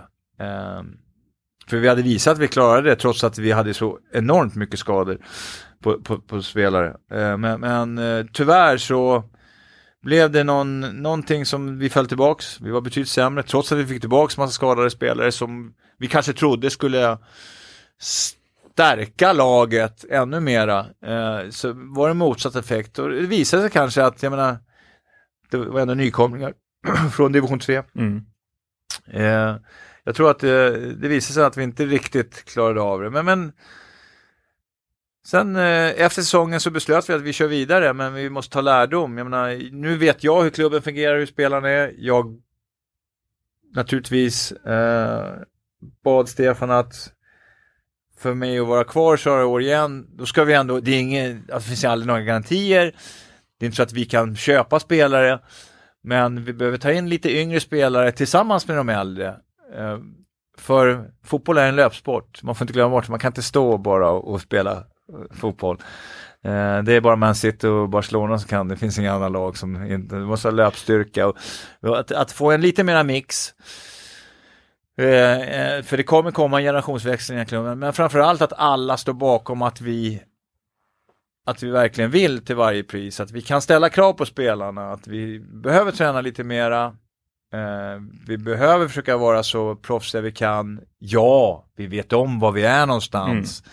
Det är inga heltidsspelare, de får missa träningar på grund av att de kanske har möten på jobbet, naturligtvis. Men det får inte vara så att vi går ner till att bara ligga till två pass i veckan, att vi bara ska rulla ut bollen, utan passen ska vara strukturerade, det ska vara ett arbetssätt och den stora skillnaden är, och det här står ledningen bakom mig 100% är att i fjol hade jag ju en vision efter hur vårt arbetssätt skulle se ut. Spelarna klarade inte riktigt av det, så jag snurrade på det så att de klarade av det. Vilket egentligen tog emot. Ja. Den stora skillnaden för mig i år, och det här tycker jag, det är därför jag gillar jobbet, är att jag får ju grönt ljus och jobba lite hur jag vill och laborera. Men, men jag får även ta in impulsen, det är upp till mig att bestämma. Så jag kan ju pröva lite saker ändå, för det är ju inte VM-finaler här och det är inte Premier League eller allsvenska toppmatcher det handlar om, även det är väldigt viktigt för oss. Det är ju att, att, att för spelarna, och de har redan fått det klart, är, och det här kanske de ibland tittar de på mig som jag är, kan de kanske inte ha haft tränare som är så uppriktiga och bara säger så här är det. Men, eh, detta år så anpassar sig inte FC Stockholm efter spelarna utan spelarna måste anpassa sig efter FC Stockholm. Mm. Klarar man inte av det jobb eller efter hur jag vill att vi ska arbeta och vårt arbetssätt offensivt defensivt så kommer man med största sannolikhet inte vara i startelvan. Mm. Det är den stora skillnaden. Har de accepterat det spelarna? Absolut, Ja. eh, det tror jag. Jag menar, jag har aldrig något problem eh, med spelarna. Jag försöker spela, eh, prata rätt.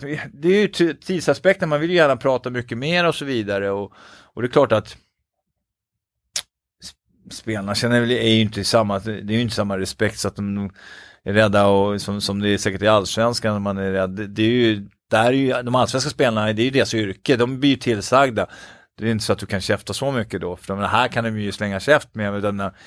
Om de inte vill så kan de ju vända och säga nej, då slutar jag. Ja, för att vi kan ju inte ställa krav om vi inte ger en spelare ersättning. Nej, precis. Det är ju där du har... menar, Det är ju där den stora Ja. skillnaden är, så att man måste ju ändå man måste ju ha glimten i ögat. Samtidigt så är jag klar och tydlig med vad jag just sa, hur vi ska arbeta. Det tycker jag nog spelarna tycker om. Eh, och jag är klar och tydlig med att om inte jag ställer krav på er så visar jag ingen kärlek. För oavsett om vi är nere i division 2 nu och det kanske är bara 5-6 som kanske hoppas ta ytterligare steg medan resterande är väldigt skickliga fortfarande men satsar på sina civila yrken så om jag inte ställer krav så visar jag ingen kärlek. Jag måste ju ändå låtsas att de är Celtic-spelare. Ja, ja, ja.